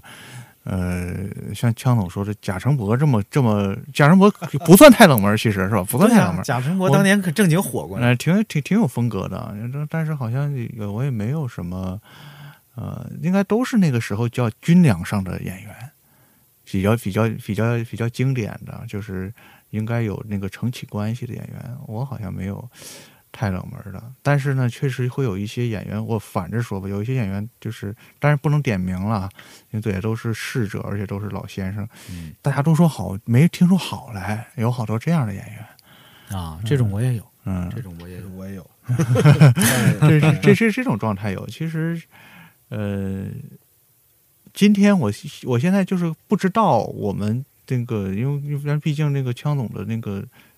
嗯电饭锅的厅很宽啊，我不知道咱们的那个用户会不会还会有人就是是不是传统意义上的觉得那个相声和郭德纲基本上是一边大的那样的用户。嗯如果有的话呢，其实是呃重新去听，会发现这个德云社以外的相声还是很迷人，嗯，而且很不一样。就像那个强总刚才说的，就是也能打开一个一个的门。起码咱们先把咱们的今天的用户的先把那个就是当年那张世系表里面最重要的这些人物的，只要能找着录音的，找找来听一听，这个是很好的。你听强总那么高的段位，旁逸斜出的，听到那个那个水平的，那那个有点有点很多年以后了，真的你得像他一样十五三十年做做准备的。不是一般要是呃不怎么听相声的朋友问我是什么相声好听，嗯我我往往还是得推荐他们刘宝瑞啊、马三立，顶多到罗荣寿胡宝林，这现种在刚才不说到罗荣寿了吗？啊对嗯，对这这这个这个就是你听听着不吃亏，嗯听着不吃亏，就是那些怪的或者冷门的，未必大家都喜欢。但是对我还真没听过谁说不喜欢刘宝瑞。对啊，这个了不起。刘宝瑞有一点点童话色彩，我也不知道，哎，什么叫童话色彩？啊就是你觉不觉得他，就是你听他相声有一种，嗯同意同意有一种听童话的感觉，就是他他首先他有童心，呃，就因为我记得我最开始就小时候听那个最开始是殷文硕说的那个，嗯，殷文硕殷文硕有一个全本的那个，还在电视上播过。啊、官场斗吧。啊然后后来再听那个刘宝瑞，才知道就是说这个呃究竟刘宝瑞的核是啥。嗯，就因为你听了听了好几个学刘宝瑞的，就类似于你先看我们先看梁小龙，后来再看的李小龙，嗯才知道这这有有有有区别。我我原来在知乎写过一帖子，我觉得刘宝瑞有一个点特别好，嗯嗯、其他的演员都做不到这么好的，就是他，呃，价值观特别善，哎，价值观特别善，嗯特别善。他其实是希望天下太平，所有人都好的。在他的故事里，嗯有点有点像现在柯南那样，啊坏人都不是真正的坏。嗯，像珍珠翡就翠是白玉汤似哎的，他对他对皇上，他对富人也不挖苦，嗯他对穷人也不鄙视。一般像像那会儿了，就以求宣扬穷人怎么着，一说你是个大官儿，那你完了，嗯，形象得多低矮啊，嗯也没有，啊、他对坏人也不一脚踩死，嗯其实是个挺难得的事情。嗯，就是哦他嗯他很清醒，他很清醒。你看他把他那些对口的新段子说的多乏味啊，就说明这人很清醒。 但是，但是呢， 但是你清醒也没有用，是吧？这个、嗯，没我我昨天还听他那段叫《我的历史》吧，啊就是把电影名字穿成一段相声的那个，我觉得很可爱， 我觉得是那种笨拙的可爱，碰出了一个非常奇妙的节奏感，那个节奏感也是别人，再加上郭全宝在旁边儿，就就太逗了，就。哎呀，我也不知道这是不是都是我的恶趣味了，已经。就是他确实可能普通人听不出来，就是为什么我会觉得他逗，就是那那种很怪的节奏让会让我觉得特别逗。真的就是刚才就跟新老说的，就是你听刘宝瑞，永远你能泛起一种温暖感。对，你有有一些老演员，虽然他很逗，或者说他很邪，就是你觉得这是是很好玩儿，但是你听完了，你也不见得会更爱这个世界，你会觉得他有一种冷静，他他给你劈开了一个什么东西。甚至马三立有的时候也他都不会，你听完会更爱这个世界的。嗯嗯，马三立有时候有一种彻骨的悲凉，是有有这个东西在的。啊，这种让我听了相声觉得这个人很好的呀，除了刘宝瑞，还有一个，我不知道为什么我会觉得高凤山是个特好的人。嗯嗯嗯，是的，我会觉得高凤山是个特别热情的，嗯啊，热烈的，那么个，就是我总幻想他小伙子的时候的样子。嗯，就是你看他留下的一些视频呐、照片，都是一个还挺帅的啊，都是个老头儿了，都是一个就是那么个样子了。拍过一电影儿叫《高峰山》，啊，我知道。嗯，但是拍的好像我都没看完，因为我看了一小部分，我觉得好像不太对，就是那个嗯质感啊，反正跟我想象的那个艺人的那个状态都不太一样。我小时候有那么几三本书，都是找这些老老一辈的，那个时候老一辈就高峰山这一代人忆苦思甜，每个人自己写一段儿，包括新凤霞也有高峰山，嗯好像是高峰山写的，应该是他，因为这事儿像他，他就说他说我想我那时候唱快板儿得跪着唱，啊啊，就是那个不不跪着，就是人家不给钱。然后嗯后来我突然有一天想，我为什么要跪着呢？我 当然这这这个可能也是，然后就是就有有有有有有这么一篇文章。那时候很多很多年以后才听相声，然后听嗯什么才知道，就是当年那个人。这个在那个电影里啊，也嗯那那应该就是他，因为那个电影里边从一开始的一个矛盾，嗯就是设置的一个一个角色的使命吧，嗯就是一开始他是个小孩儿，童年高凤山去找师傅学艺，师傅教给他的就是咱们这行得跪着唱。就是那是个卖艺的状态，你跪在那儿唱，嗯要饭的状态大家给对对 要对，饭大的家给你扔钱，是吧？就那是个，嗯然后电影里就表现了他对于这个事儿的不理解以及抵触，啊，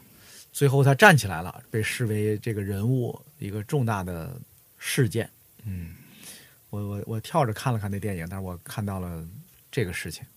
百年板生里也说也说这事儿了吧？但嗯是就是这种片子很容易就失去对那个那个时代生活的把握。这个事嗯儿可能是真的，对啊，但是它这个拍法就像咱们看那个《霸王别姬》，基本上靠谱，对那个时代的那个嗯对把握靠谱。但是这种片子很容易被拍成意识形态那个那个。是的，你就是说。就好像梁山好汉脑子里已经有了“革命”这个词了，然后 再 再扯起义旗，这这就不对了。我说那个电影质感不对，就是那个一一上来啊，这个高凤山那个小孩儿，嗯，就像是一个优秀少先队员的样子。对他已经预见到新中国 了，所以他在站起来了。他就不像一个那个，呃他他连小兵张嘎的那个气质都没有、啊，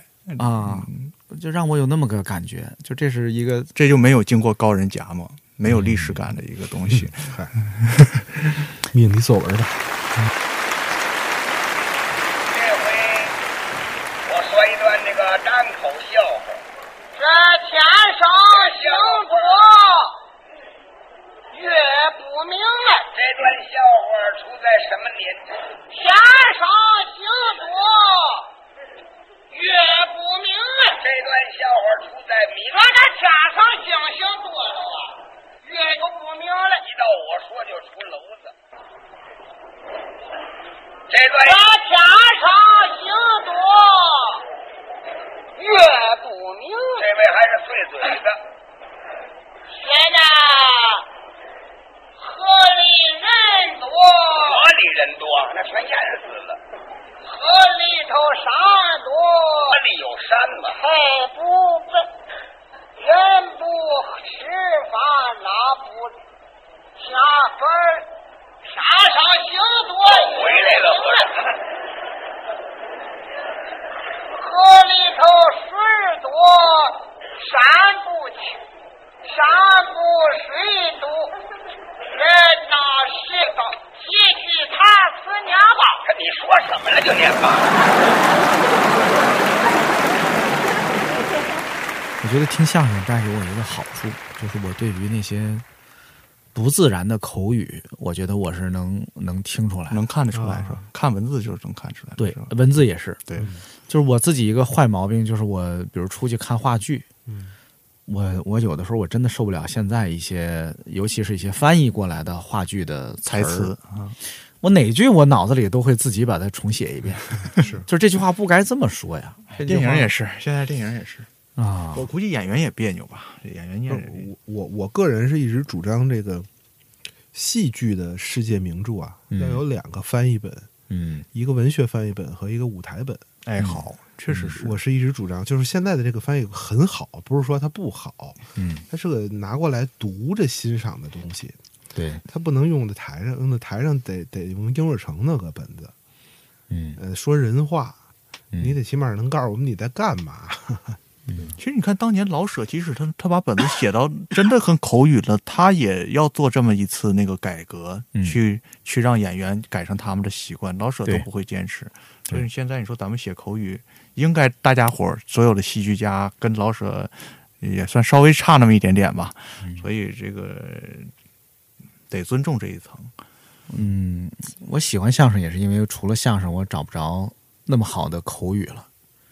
就是纯口语的作品啊，甚至是就是生活语言的作品。而且相声还有一种就是所谓的就是咱们可能考古学的词儿吧，就是叫层累的堆积。嗯，他和现在那个单口喜剧演员的那个口语还不一样，对他真的是对是一代代传承下来。有一些老词儿，虽然好像现在人不那么说，但是他那个东西有一种包浆在。嗯就当年郭德纲给我们的惊喜就是这样，他那个话里有包 浆，所以所以你喜欢，还真不是完全口语。嗯，赵本山那个接近完全口语，也不完全一样，他也是集中民间智慧，也是打磨。但那是他一个人口语，对，他在和别人搭的时候，那个节奏、那个来去又，又和相声这个不是不是一个体系那么高的一个东西了。嗯，我觉得于我个人来说，还有一个地方能给我提供这种类似的口语的享受，就是北京人民艺术剧院的老的戏，哎，也只有很少的几部。哪哪些呢？嗯就是老人艺的戏。我觉得得多老，啊我觉得龙须沟，龙须沟，嗯，不是也没乱，北京人艺最老不也就那样了？那你们看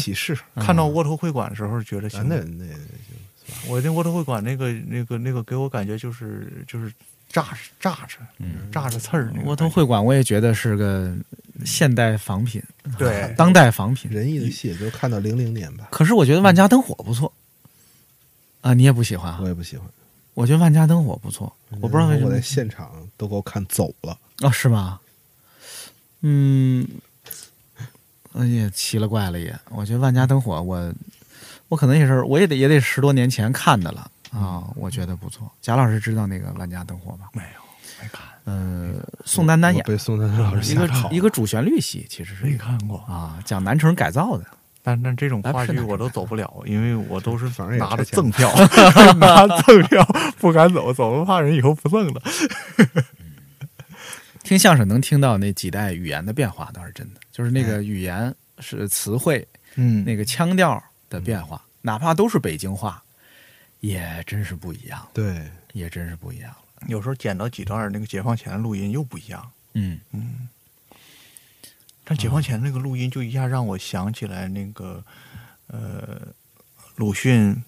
挖苦那那个那个上海那画报叫什么画报？良友还叫什么画呢？就是说那嗯个小孩儿也一股流氓相。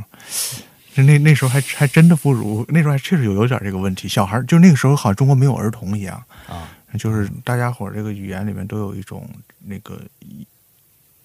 也可能叫油腔滑调吧，嗯嗯但今天的今天的好多新相声，偶尔听一耳朵也又也又发现这个问题了。如果一百年以后的人拿今天的德云社作为今天中国普通话的一个样本，那也不对了，那也不对，那就是，嗯，其实这个油腔滑调可能是这些年轻演员的这个模仿左了，他们认为这个这个代表着一种能力，这个还真不是能力。如果能说一辈子的话，这个东西一定要去掉了。呃，这回我给您来那小徒弟。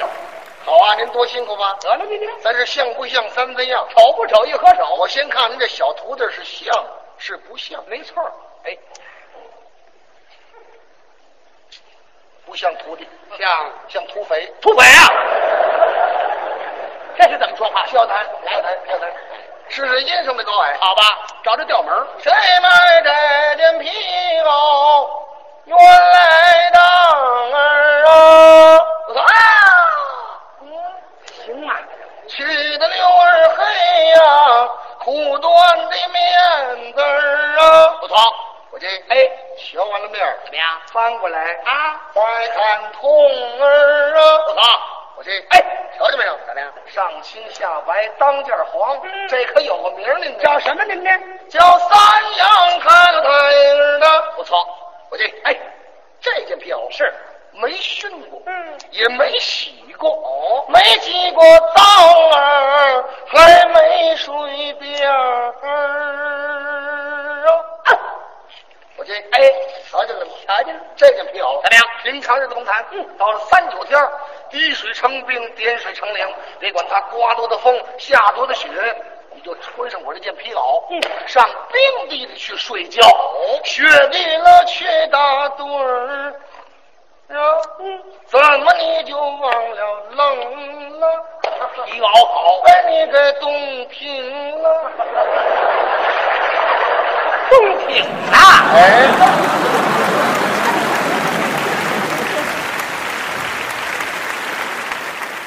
相声可能不应该越来越单调，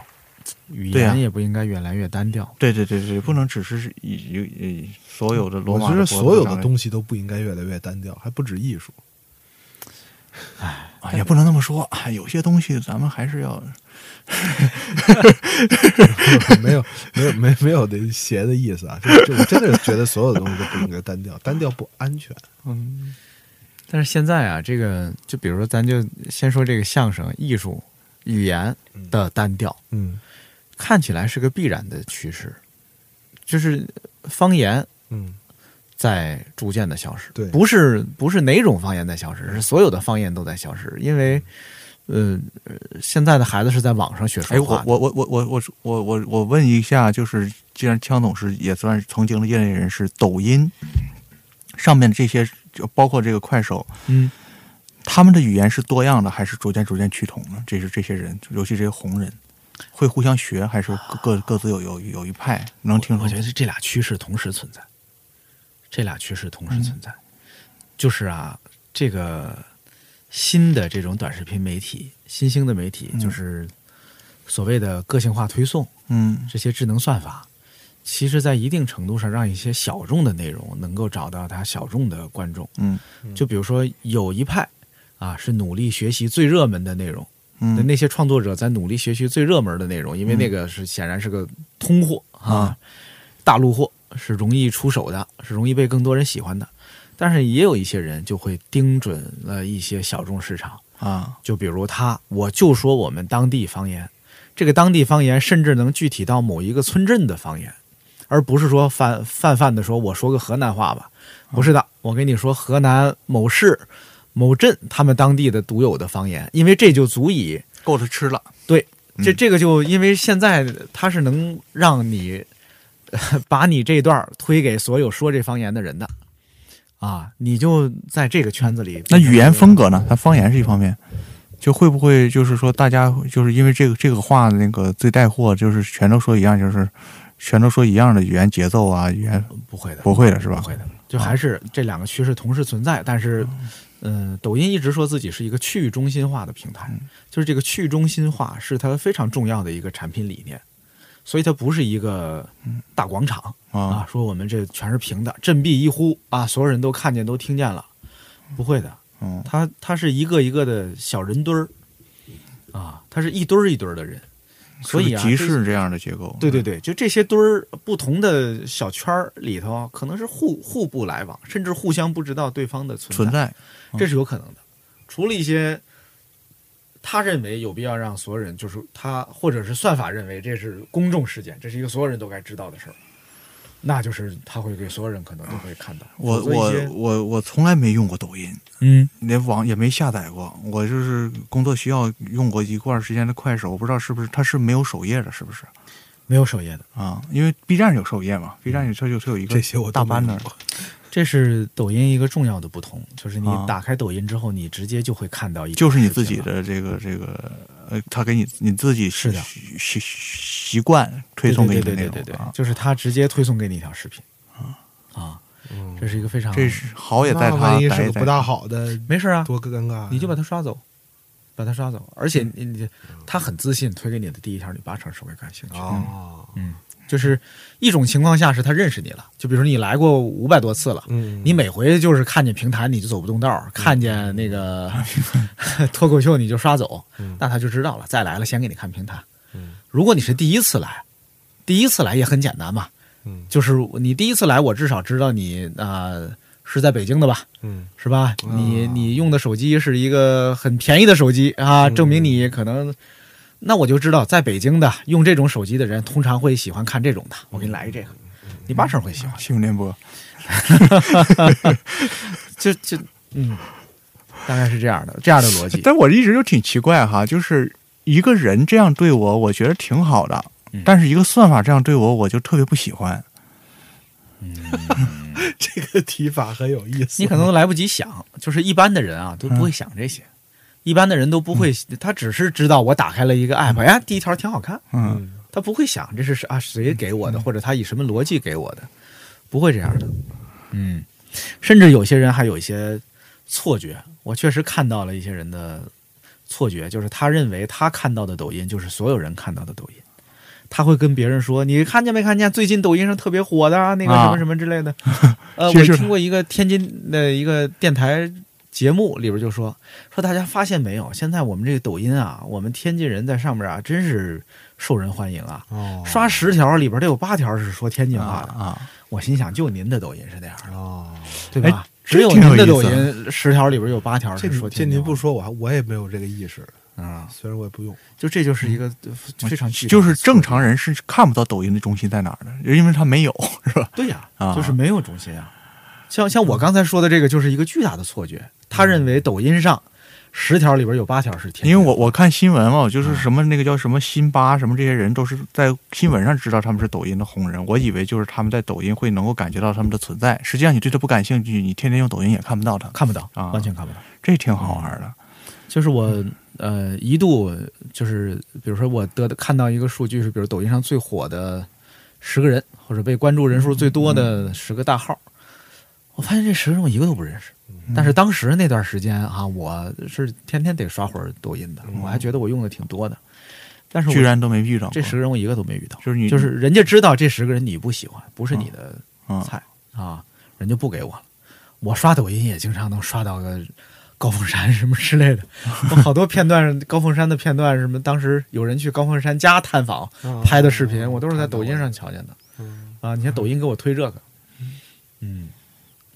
怎么说到抖音了？哎，这事儿其实哎，某种意义上让我觉得还挺危险的，容易给所有人造成一些错觉，嗯担心过度了啊。继续，哎，好多人好多人挺挺需要这个错觉，也有人很需要。对，是就是他他这个人不被关注也是个挺难受的事儿。嗯有人有这个错觉，或者说有这样的那个一个专为他设计出来的一组内容，他就已经很满意了。也是，但是也有一些人不满足于它，这个产品也一定会努力的想办法满足那些不满足于这个的人。其实抖音也不用担心，就是它一定会有其他产品去。以前不有一个说说法叫那个回声室嘛？嗯，啊，就是还还有的一个说法，什么信息茧房，还有对什么这对个什么那个什么信息泡什么的，泡泡泡那个泡。其实后来我看一个呃呃传播学的一个人说的挺有道理，他说只有一种情况下这种说法才成立，就是所有人只用一种社交平台。是的，只要你用两种，那个数据立刻就下来了。就是你，你只要你换一个不是这种算法的东西，你就会知道这个世界不是 抖音。嗯，除非你只用抖音，那那没办法。对，而且这个所谓的信息茧房啊，就是你看，它不是一个少数人才，越来越多的人知道这样的概念，嗯知道这个事情啊，嗯大家也有同样的担心。嗯、这这就这是个好现象啊，就是大家的担心会让这件事儿改变的。对甭管是让这个算法努力的帮大家破除这样的担心啊，或者说从本质上改变这样的逻辑，都是有可能的。实际上，人类历史上对于科技产生的种种恐惧，百分之九十九都没有变成真实。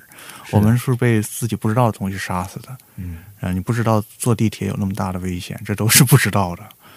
啊，你天天担心的事儿反倒没发生，这这个是现真实的。是花就有叶儿，没错，是花就有叶儿，是花就有叶儿，仙人掌，这是。哼，嗯你看人家仙人掌自个儿独占一个花盆儿，嘿，多好看，刺儿了嘎叽的啊！你好，仙人球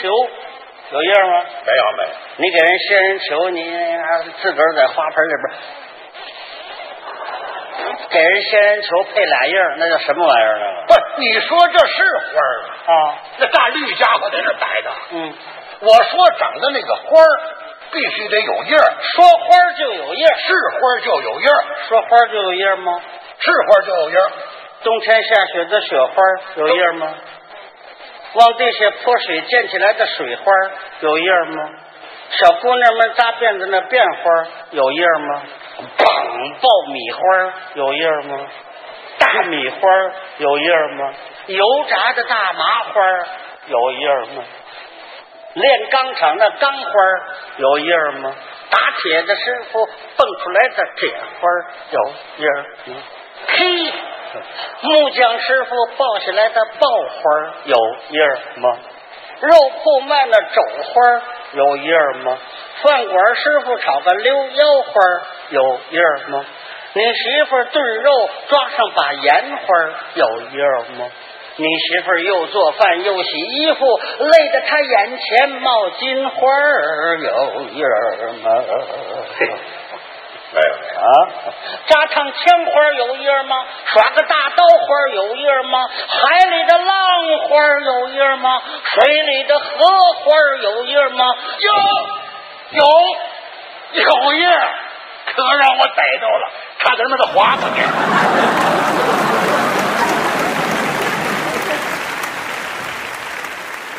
所以也许相声会很繁荣呢。以后啊、这也有可能，但是这这个不知道这个路径在哪里啊。但是你看现在的相声，二十年看不就是很繁荣啊？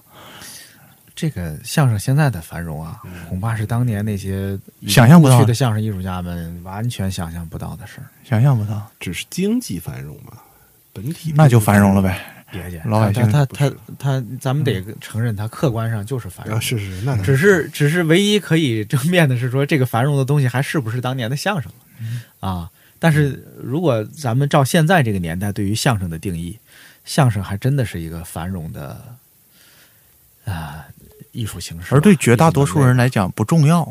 他是不是原来那个相声这件事儿不重要。对，嗯，它是有有时代特色的相声，这是一个那个呃，这个这个新媒体的，反反正他你你给他加个定语，他就他就成立。嗯原来那个就一定对吗？ 也不一定。他叫不叫相声也确实不重要。 我以前工作的那个广告公司啊，前一段时间搞了一个返校活动， 就是让哦老员工啊都可以嗯回去看看。嗯，然后有人就在那两天，有人好像写了个文章，就里边有几句话，我觉得还挺逗的。嗯，他说这个公司啊有一个特点，就是每一每一代人在这个公司工作的人都认为自己在这儿工作的那几年是最好的时候是这个公司最好的、最正宗的嗯啊、最原汁原味儿的时候。每个人都认为自己走了之后，这个公司那就就变样了，而且是变坏了。他说这是所有在这个公司工作过人的一个共同点。我们是不是也啊，只是在无意之间进入了这样的一个状态啊？这是其实咱们是从上一回就聊到的一个话题，嗯有可能啊，有可能，这个不能自信，不是？啊但是这个事儿呢，就是你看，恐怕也只有外外人哈、至少不是我们自己能看清或者给个结论的。嗯，我我我仍然会更怀念我，嗯，哎，这个西方也有这样的说法，嗯，说一个人呐，他认为他这辈子听过的最好的音乐作品，往往是他十四岁那年听的东西。就是大多数人啊，十四岁那年听的是什么，他的音乐品味就会停在那儿，他会认为那是经典。嗯，不同的年代的人心里的经典，都是自己十四岁的时候听的东西。嗯嗯，哎呀，那你十四岁赶上什么历史时代，就变得非常的重要了，这决定一辈子的幸福感、幸福感。嗯嗯，我十四岁是九十年代，这这这，嗯，有道理，这话确实有道理，有道理。反正我十四岁的时候啊，我后来想想，还真的是，就是反正我我我能想起来的，我后来一直喜欢的一些歌手啊，一些艺术的，别管是作品还是形式啊，大都是很多是在那个时候接触到的啊，所以变得我也没有什么自信或者什么理由去反驳这样的。嗯咱们突然退退化到一个生理本能的，这个这个太让人沮丧了。嗯， 对你赶紧喜欢一个新歌手吧。哎，哎吴亦凡唱歌嘛，是不是也 唱？ 现在是不是现在是不是有点晚了？ 你这都不是你这都不是四九年加入国民党，都已经五三年了。 哎等节目播的时候啊，资本主义改造都完成了。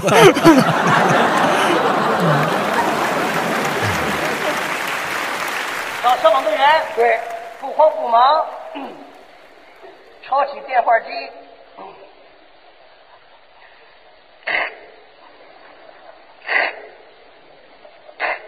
报警啊！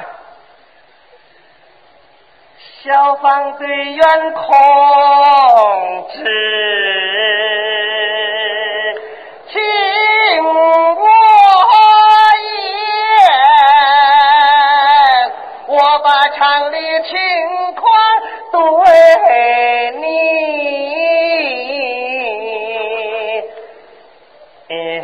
谈。我们厂近日突然冒黑烟，火苗子窜了，足有那两丈三。哎，谁不说咱消防队员好啊？哎呀，哎呦，你要是不来，我们就全玩完。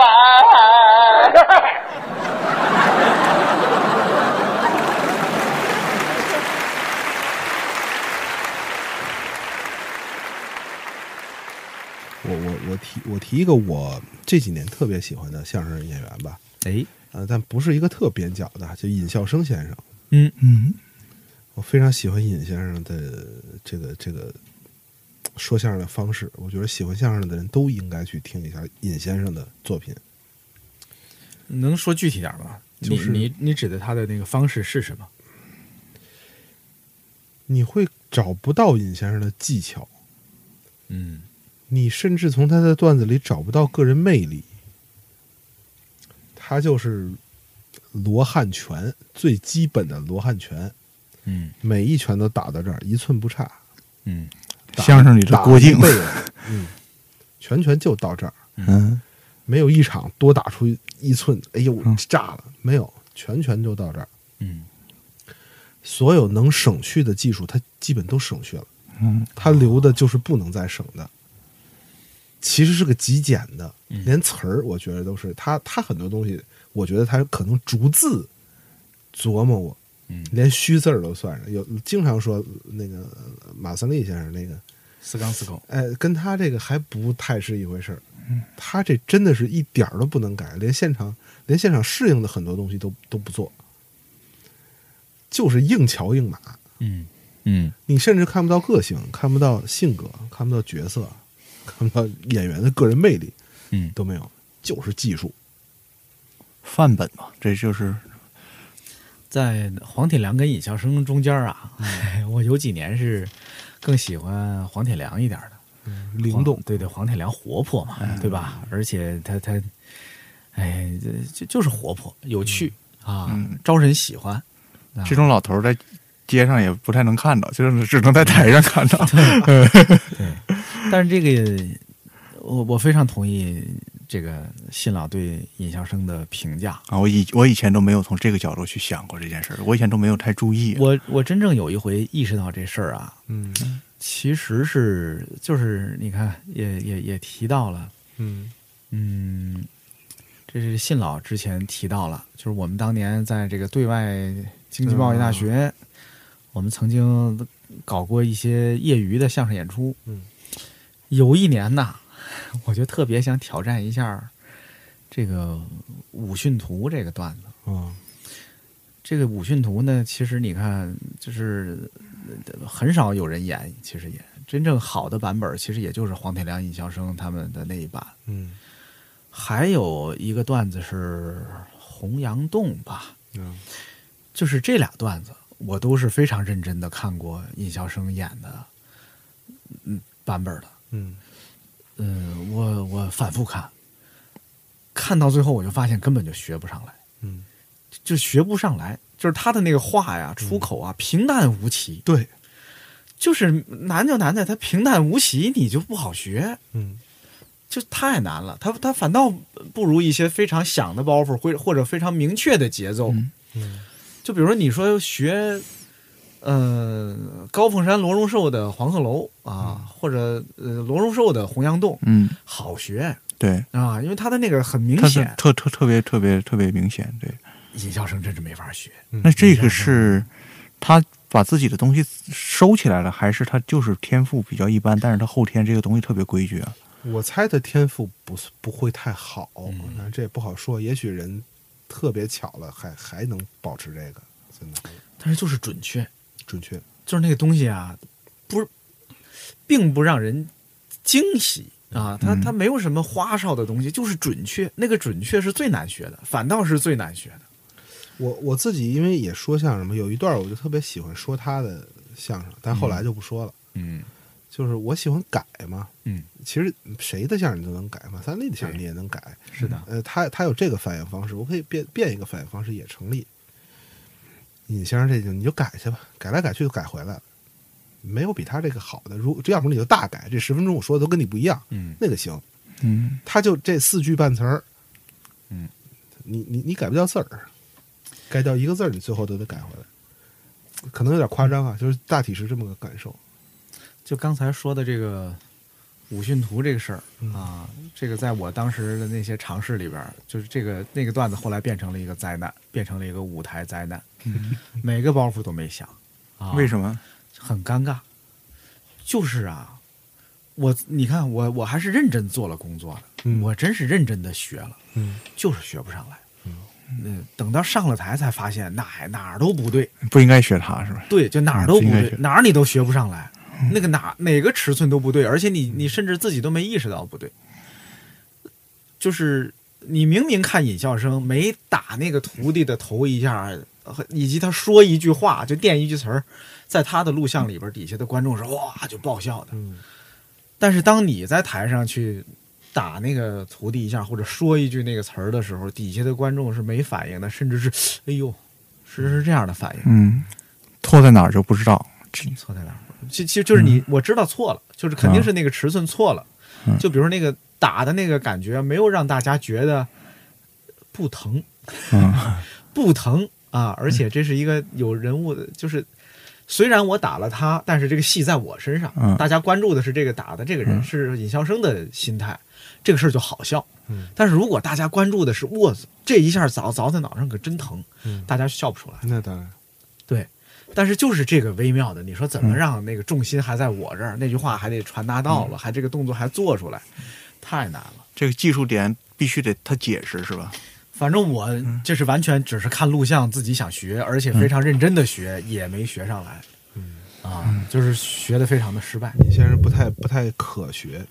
而且他其实你想他的包袱的组织方法，包括他用的手段，他也不怎么唱。其实他手段不多，嗯，哎，就赢人了。还有，你看他说那个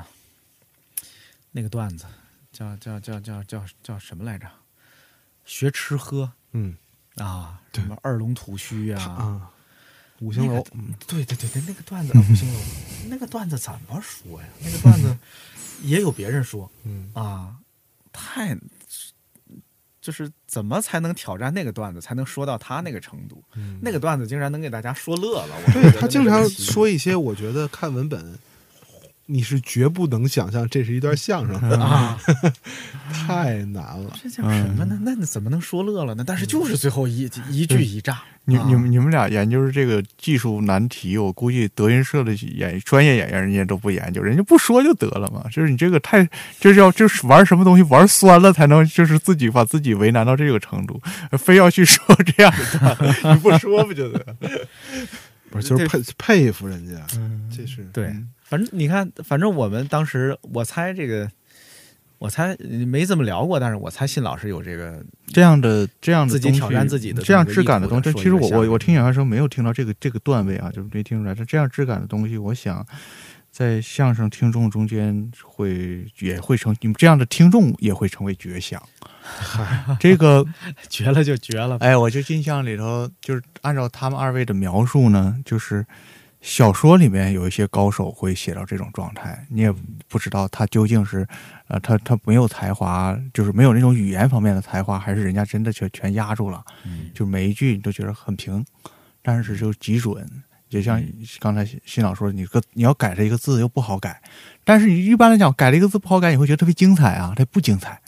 但是这这这绝对绝对厉害， 但是这个说实话，就这样的作者呢，都得是极其专业的研究者才会对他有这种由衷的佩服。比如说，大家伙儿不知道看不看，就是哈金，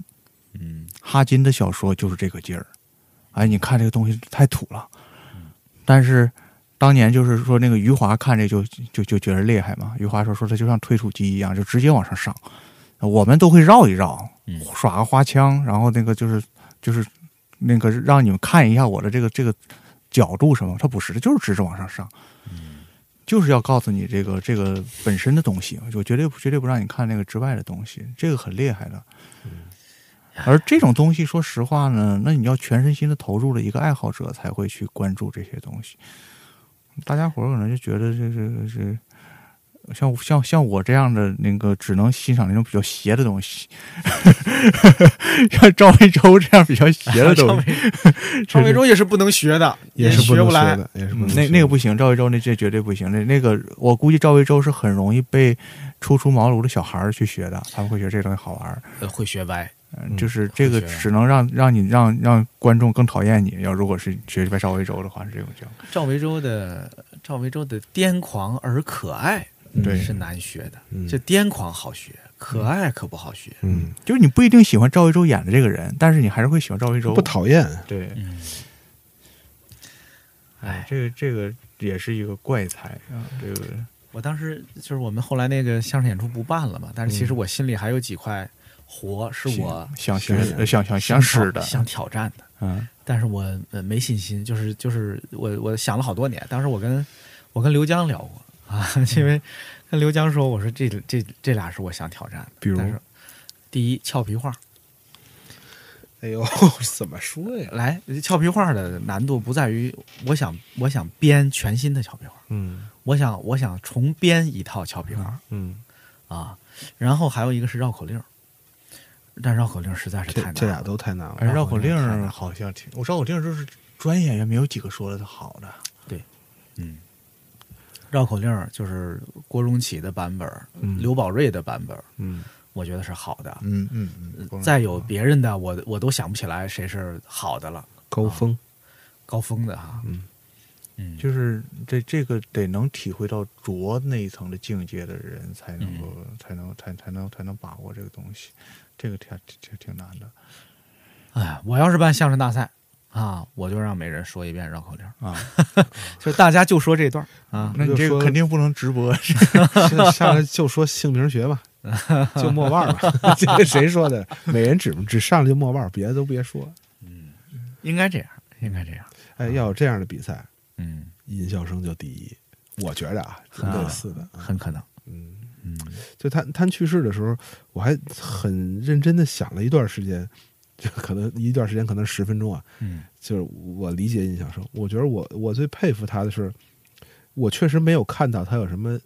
超人的天赋， 嗯，没有，就是他他做的那些努力，我觉得一般人啊不缺胳膊缺腿儿都能做，只要你往里钻，但嗯是没谁做到他这么高。嗯，我觉得这是我特别佩服的。他反正不管他有没有，我没看出来他倚仗了什么天赋。嗯，跟他爸爸哦学呢，没学。这个是个品品味，他他心里有杆尺才能做到这啊这样对是吧？对对也许审美是有天赋的。对，就是这个这个审美也很重要。他起码知道不干啥。哎呀，知道不干啥呢，也是给自己又上了一个紧箍咒，是吧？嗯，这个太难了，这个这个得极其要脸的人才能做得到。 嗯，这个说实话，这个这个有时候你心里知道什么不应该干，但是你还是忍不住要去干。嗯，而真的就是说知行合一的这个知行合一的做这个否否否定，这个才是了不起。嗯、我少年时候喜欢的作家林语堂啊，就是跟自己的书房叫有不为斋。他年轻的时候就叫这个名字，他写过一篇啊，叫《有不为斋解》，嗯就是说有不为的重要啊。他当时写这个东西的时候是一九三几年嘛，他当时的观点就是说，我觉得在我们这个时代，做什么啊没有那么重要，不做什么啊可能才是最重要的。三几你看年，对哎呀，三几年这时代真的不好，三几年对普通人来说不好了。嗯，呃，那个时代的诱惑和压力太大了。说的啊，有这么一位老大爷，啊老大爷怎么了？他一人儿，他一人儿住的是平房。你嘀咕什么？你大声说呀！和辙押韵，姑苏辙，他他住平房啊，他就没人管，年前他一他一人住着，挺闷得慌。 现编词儿，和辙押韵记住了。有一天啊，这位老大爷哦，清晨起来哦，他就想啊，想什么呀？啊今天、今天吃点什么呢？老爸，老人家，老人家，这板儿可以不打了，您爱怎么说怎么说得了。啊，不行，快板儿你没板儿那成。哎他今天吃点什么呢？吃什么呀？老头儿想，好几天了啊，都没吃炸酱面了。这这什么快板书啊？这是对啊，今天我就吃吃面条。呵，他出辙，他是吃面条啊，可是家里又没有。对啊，我自个儿上街买，哎别打板了啊，爱怎么说怎么说吧。他就上街买啊，买买去，他得出去。对呀、家里谁给啊？这个老大爷啊，他可要出门哦，要出门啊啊，顾苏辙啊，他可挺费劲，腿脚也不但老恨好使的，嗯，连这腿都不好使了，你这个这个老大爷啊，他就活动活动身上，哦，还还带身上的，然后他练练腿，哦嚯，他就出去了，这才出去。哎呦，您这是急死谁？什么快板书啊？他就出去了啊，出去以后哦，没留神啊，滋溜摔了个大马趴，哎呦喂，您这什么玩意儿、啊摔了个大马趴啊！这个老头儿说，哦还说，真挺疼，是啊，摔的真真够呛，嚯，站不起来啊！这可怎么好啊？嗨，嚯，就这句头，嗨，就这句手啊，怎么那么巧啊？你看这跳给这个跳舞多好，嗨，怎么那么巧？啊就是没辙。这时候啊，来几个人，这几个人啊，他是干嘛的呢？你算干嘛的呢？他们都是啊，家政服务的 好同志。呵，您这叫快板书吗？这个，他们几个人啊，姑苏折，要姑苏，怎么这样？你给姑苏折？对，不是他们要姑苏，啊我姑苏。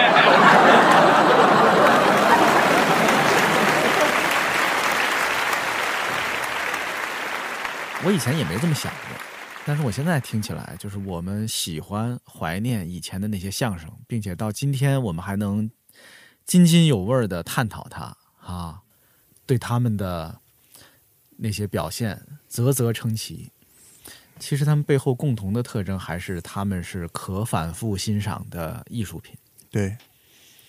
呃，就是他们有各自不同的艺术风格。你看，咱们几个人喜欢的也都不一样，嗯，但是他总有一些好的演员、好的作品，他们当时呈现出来的那些东西，是可以在后来的很多年里被不同的人重复欣赏的。这个重复欣赏，就让它变成了一个，呃，挖来挖去也挖不尽的宝藏。嗯，不同的人来挖，嗯，挖出来的东西可能也不一样。嗯，但是这些东西还是当时的那些好的创作者们埋进去的嘛，对对吧？呃，我们也怀念以前的相声，也并不是否定现在的相声啊。我至少我自己没有做这样对比的这个想法。现在的相声演员、相声创作者，我猜也有一些人在努力的做这样的工作吧。嗯，我个人也希望呃他们也能做出这样的作品啊。虽然他们的观众未必是咱们几个人啊， 也过或许过几十年啊，有有几个几十年后的中年人也会怀念现在这个时代的相声作品、喜剧作品啊，来回味其中最珍贵的那些部分。总结总结，我现在突然想，就是如果说把怀念可爱的相声作为一个公共话题、公共话题来讨论的话，其实它指向的，我想还是八十年代这个时代。在那之前，听相声的仍然是少数地区的少数人，嗯我觉得还是这样。就是虽然我没有做过这这种调查和统计，但是我相信是这样。那个起码是北京、天津，然后那个呃一部分的那个以男性居多的这种观众，你看从人数看、从群体看都很小。真正就是说，就是通过电电台、通过这个电视，就是我们用为八十年代有那么一批作品和我们本人发生联系。我们虽然今天那个，尤其到最后，其实尹笑声是一个升华，我们不知道听众有没有这种感觉。这个就今天我也是开了眼界，是一个升华。但是这个真的是属于太小众了，就属于大众的相声，就是那个时代所谓清西兵时代和我们生活那个紧密的联系和介入的那个时期，在相声里面，我们的生活被那样的讲述过，所以大家伙呢，其实不一定去能听那么专业的那个相声，但是我们可以返回到侯耀文、姜昆、啊、牛群、冯巩的那个时代，呃，重新再过一遍，包括马季先生，我觉得那个时代听一听那个时代的生活，我们经历过的人重新在那被他们的相术奖励、讲述和唤醒一次。没有经历过的人呢，呃，你可以知道你们的上一代人的那个生活的一个质感，这仍然是一个来自那个时候我们最流行的一个词，呃现在可能流行过了的馈赠， 大概是这么一个感觉。我也我我我和贾老师有一点非常像啊，就是我也推荐大家去听听过去的相声，而且这个东西呢，门槛很低。你说你京剧听不下去，我很能理解，是我听歌剧我也听不下去，但相声即使你觉得它不太逗，我觉得应该还是能听下去的。对，又短又多少有点逗， 对吧？你哪怕当那个了解那个时候时代风暴的嗯作用，听听呢，我觉得听听不同时期的相声还是性价比挺高的一个事儿。性 价比 我们终于又谈到了性价比这事儿。我有的时候在家会给我家孩子听相声，因为他现在是一个呃六七岁的小男孩儿，已经能听懂一些。喜欢吗？有一些他会听得哈哈大笑嗯啊，就是就是我听的相声也大概都是这些老一点的相声，他会喜欢，就是他他会觉得开心，然后呢，他也会，我我猜他是体会到了那个人物的可爱跟那个情节的有趣，啊，我觉得挺好的啊，就是你看一个几十年前的相声，还能给一个现在的小孩儿带来这样的快乐，呃，我也希望大家多听听吧，听听那些可爱的相声，啊，听听相声里的可爱之处。呃，我们三个人今天谈到的很多演员的名字和作品的名字啊，恐怕对大家来说，啊就配个文本了，可能在这个录音的时候。对 可能对对一些朋友来说，可能是比较陌生的。啊、我也突发奇想啊，真的是聊到这儿啊，是被刚才贾老师的这个配个文本吧提醒了。嗯我看有没有可能啊，我们录完这个音之后，我麻烦二位老师，每人给我列出十段儿你们推荐不怎么听相声的人可以去听听的我以相为声。你让我说呢，对， 别 别别，咱们吓死我了！咱们就麻烦你们二位给我一个小名单儿就行。嗯我把这个你们各自推荐的十段儿，我当然也会推荐十段儿，是吧？嗯咱们以在网上能搜得到啊，当然，当然，当然嗯啊，咱们各自推荐十段相声，咱们推荐给哎大家。嗯啊我我推荐基础性的，啊，你们二位可以推荐那 个偏门一点。确实这个文本 文本很重要啊。有的时候你光听录音，你不知道它是什么字儿。嗯，我今天用智能语音输入法想打出“海的城门落得像什么大吹什么”这句，一字儿都没打出来。 嘿嘿你这让我给你记，我都未必能把哪个字儿都记 对了。嗯，好嘞，咱们今天就聊到这儿吧。啊，我哎呀，非常，呃，我得再表达一下我的那个感谢，非常有幸啊，能请到二位啊，花时间来我们这个宇宙牌电饭锅跟大家聊聊。希望以后我们还有机会，咱们多聊聊啊，嗯咱们可以聊点儿别的博客不爱聊的嗯啊，他们那个也也没准儿不愿意听 的话题，咱们不管他，有一个人爱听，咱就没白聊，是不是？呃，得，谢谢大家，再见，嗯再见，再见。梆梆梆梆， 梆梆梆梆，梆梆梆，昨夜的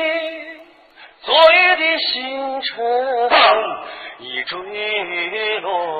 梆梆梆梆梆梆，消失在遥远的河，梆梆梆梆梆梆梆，想记起。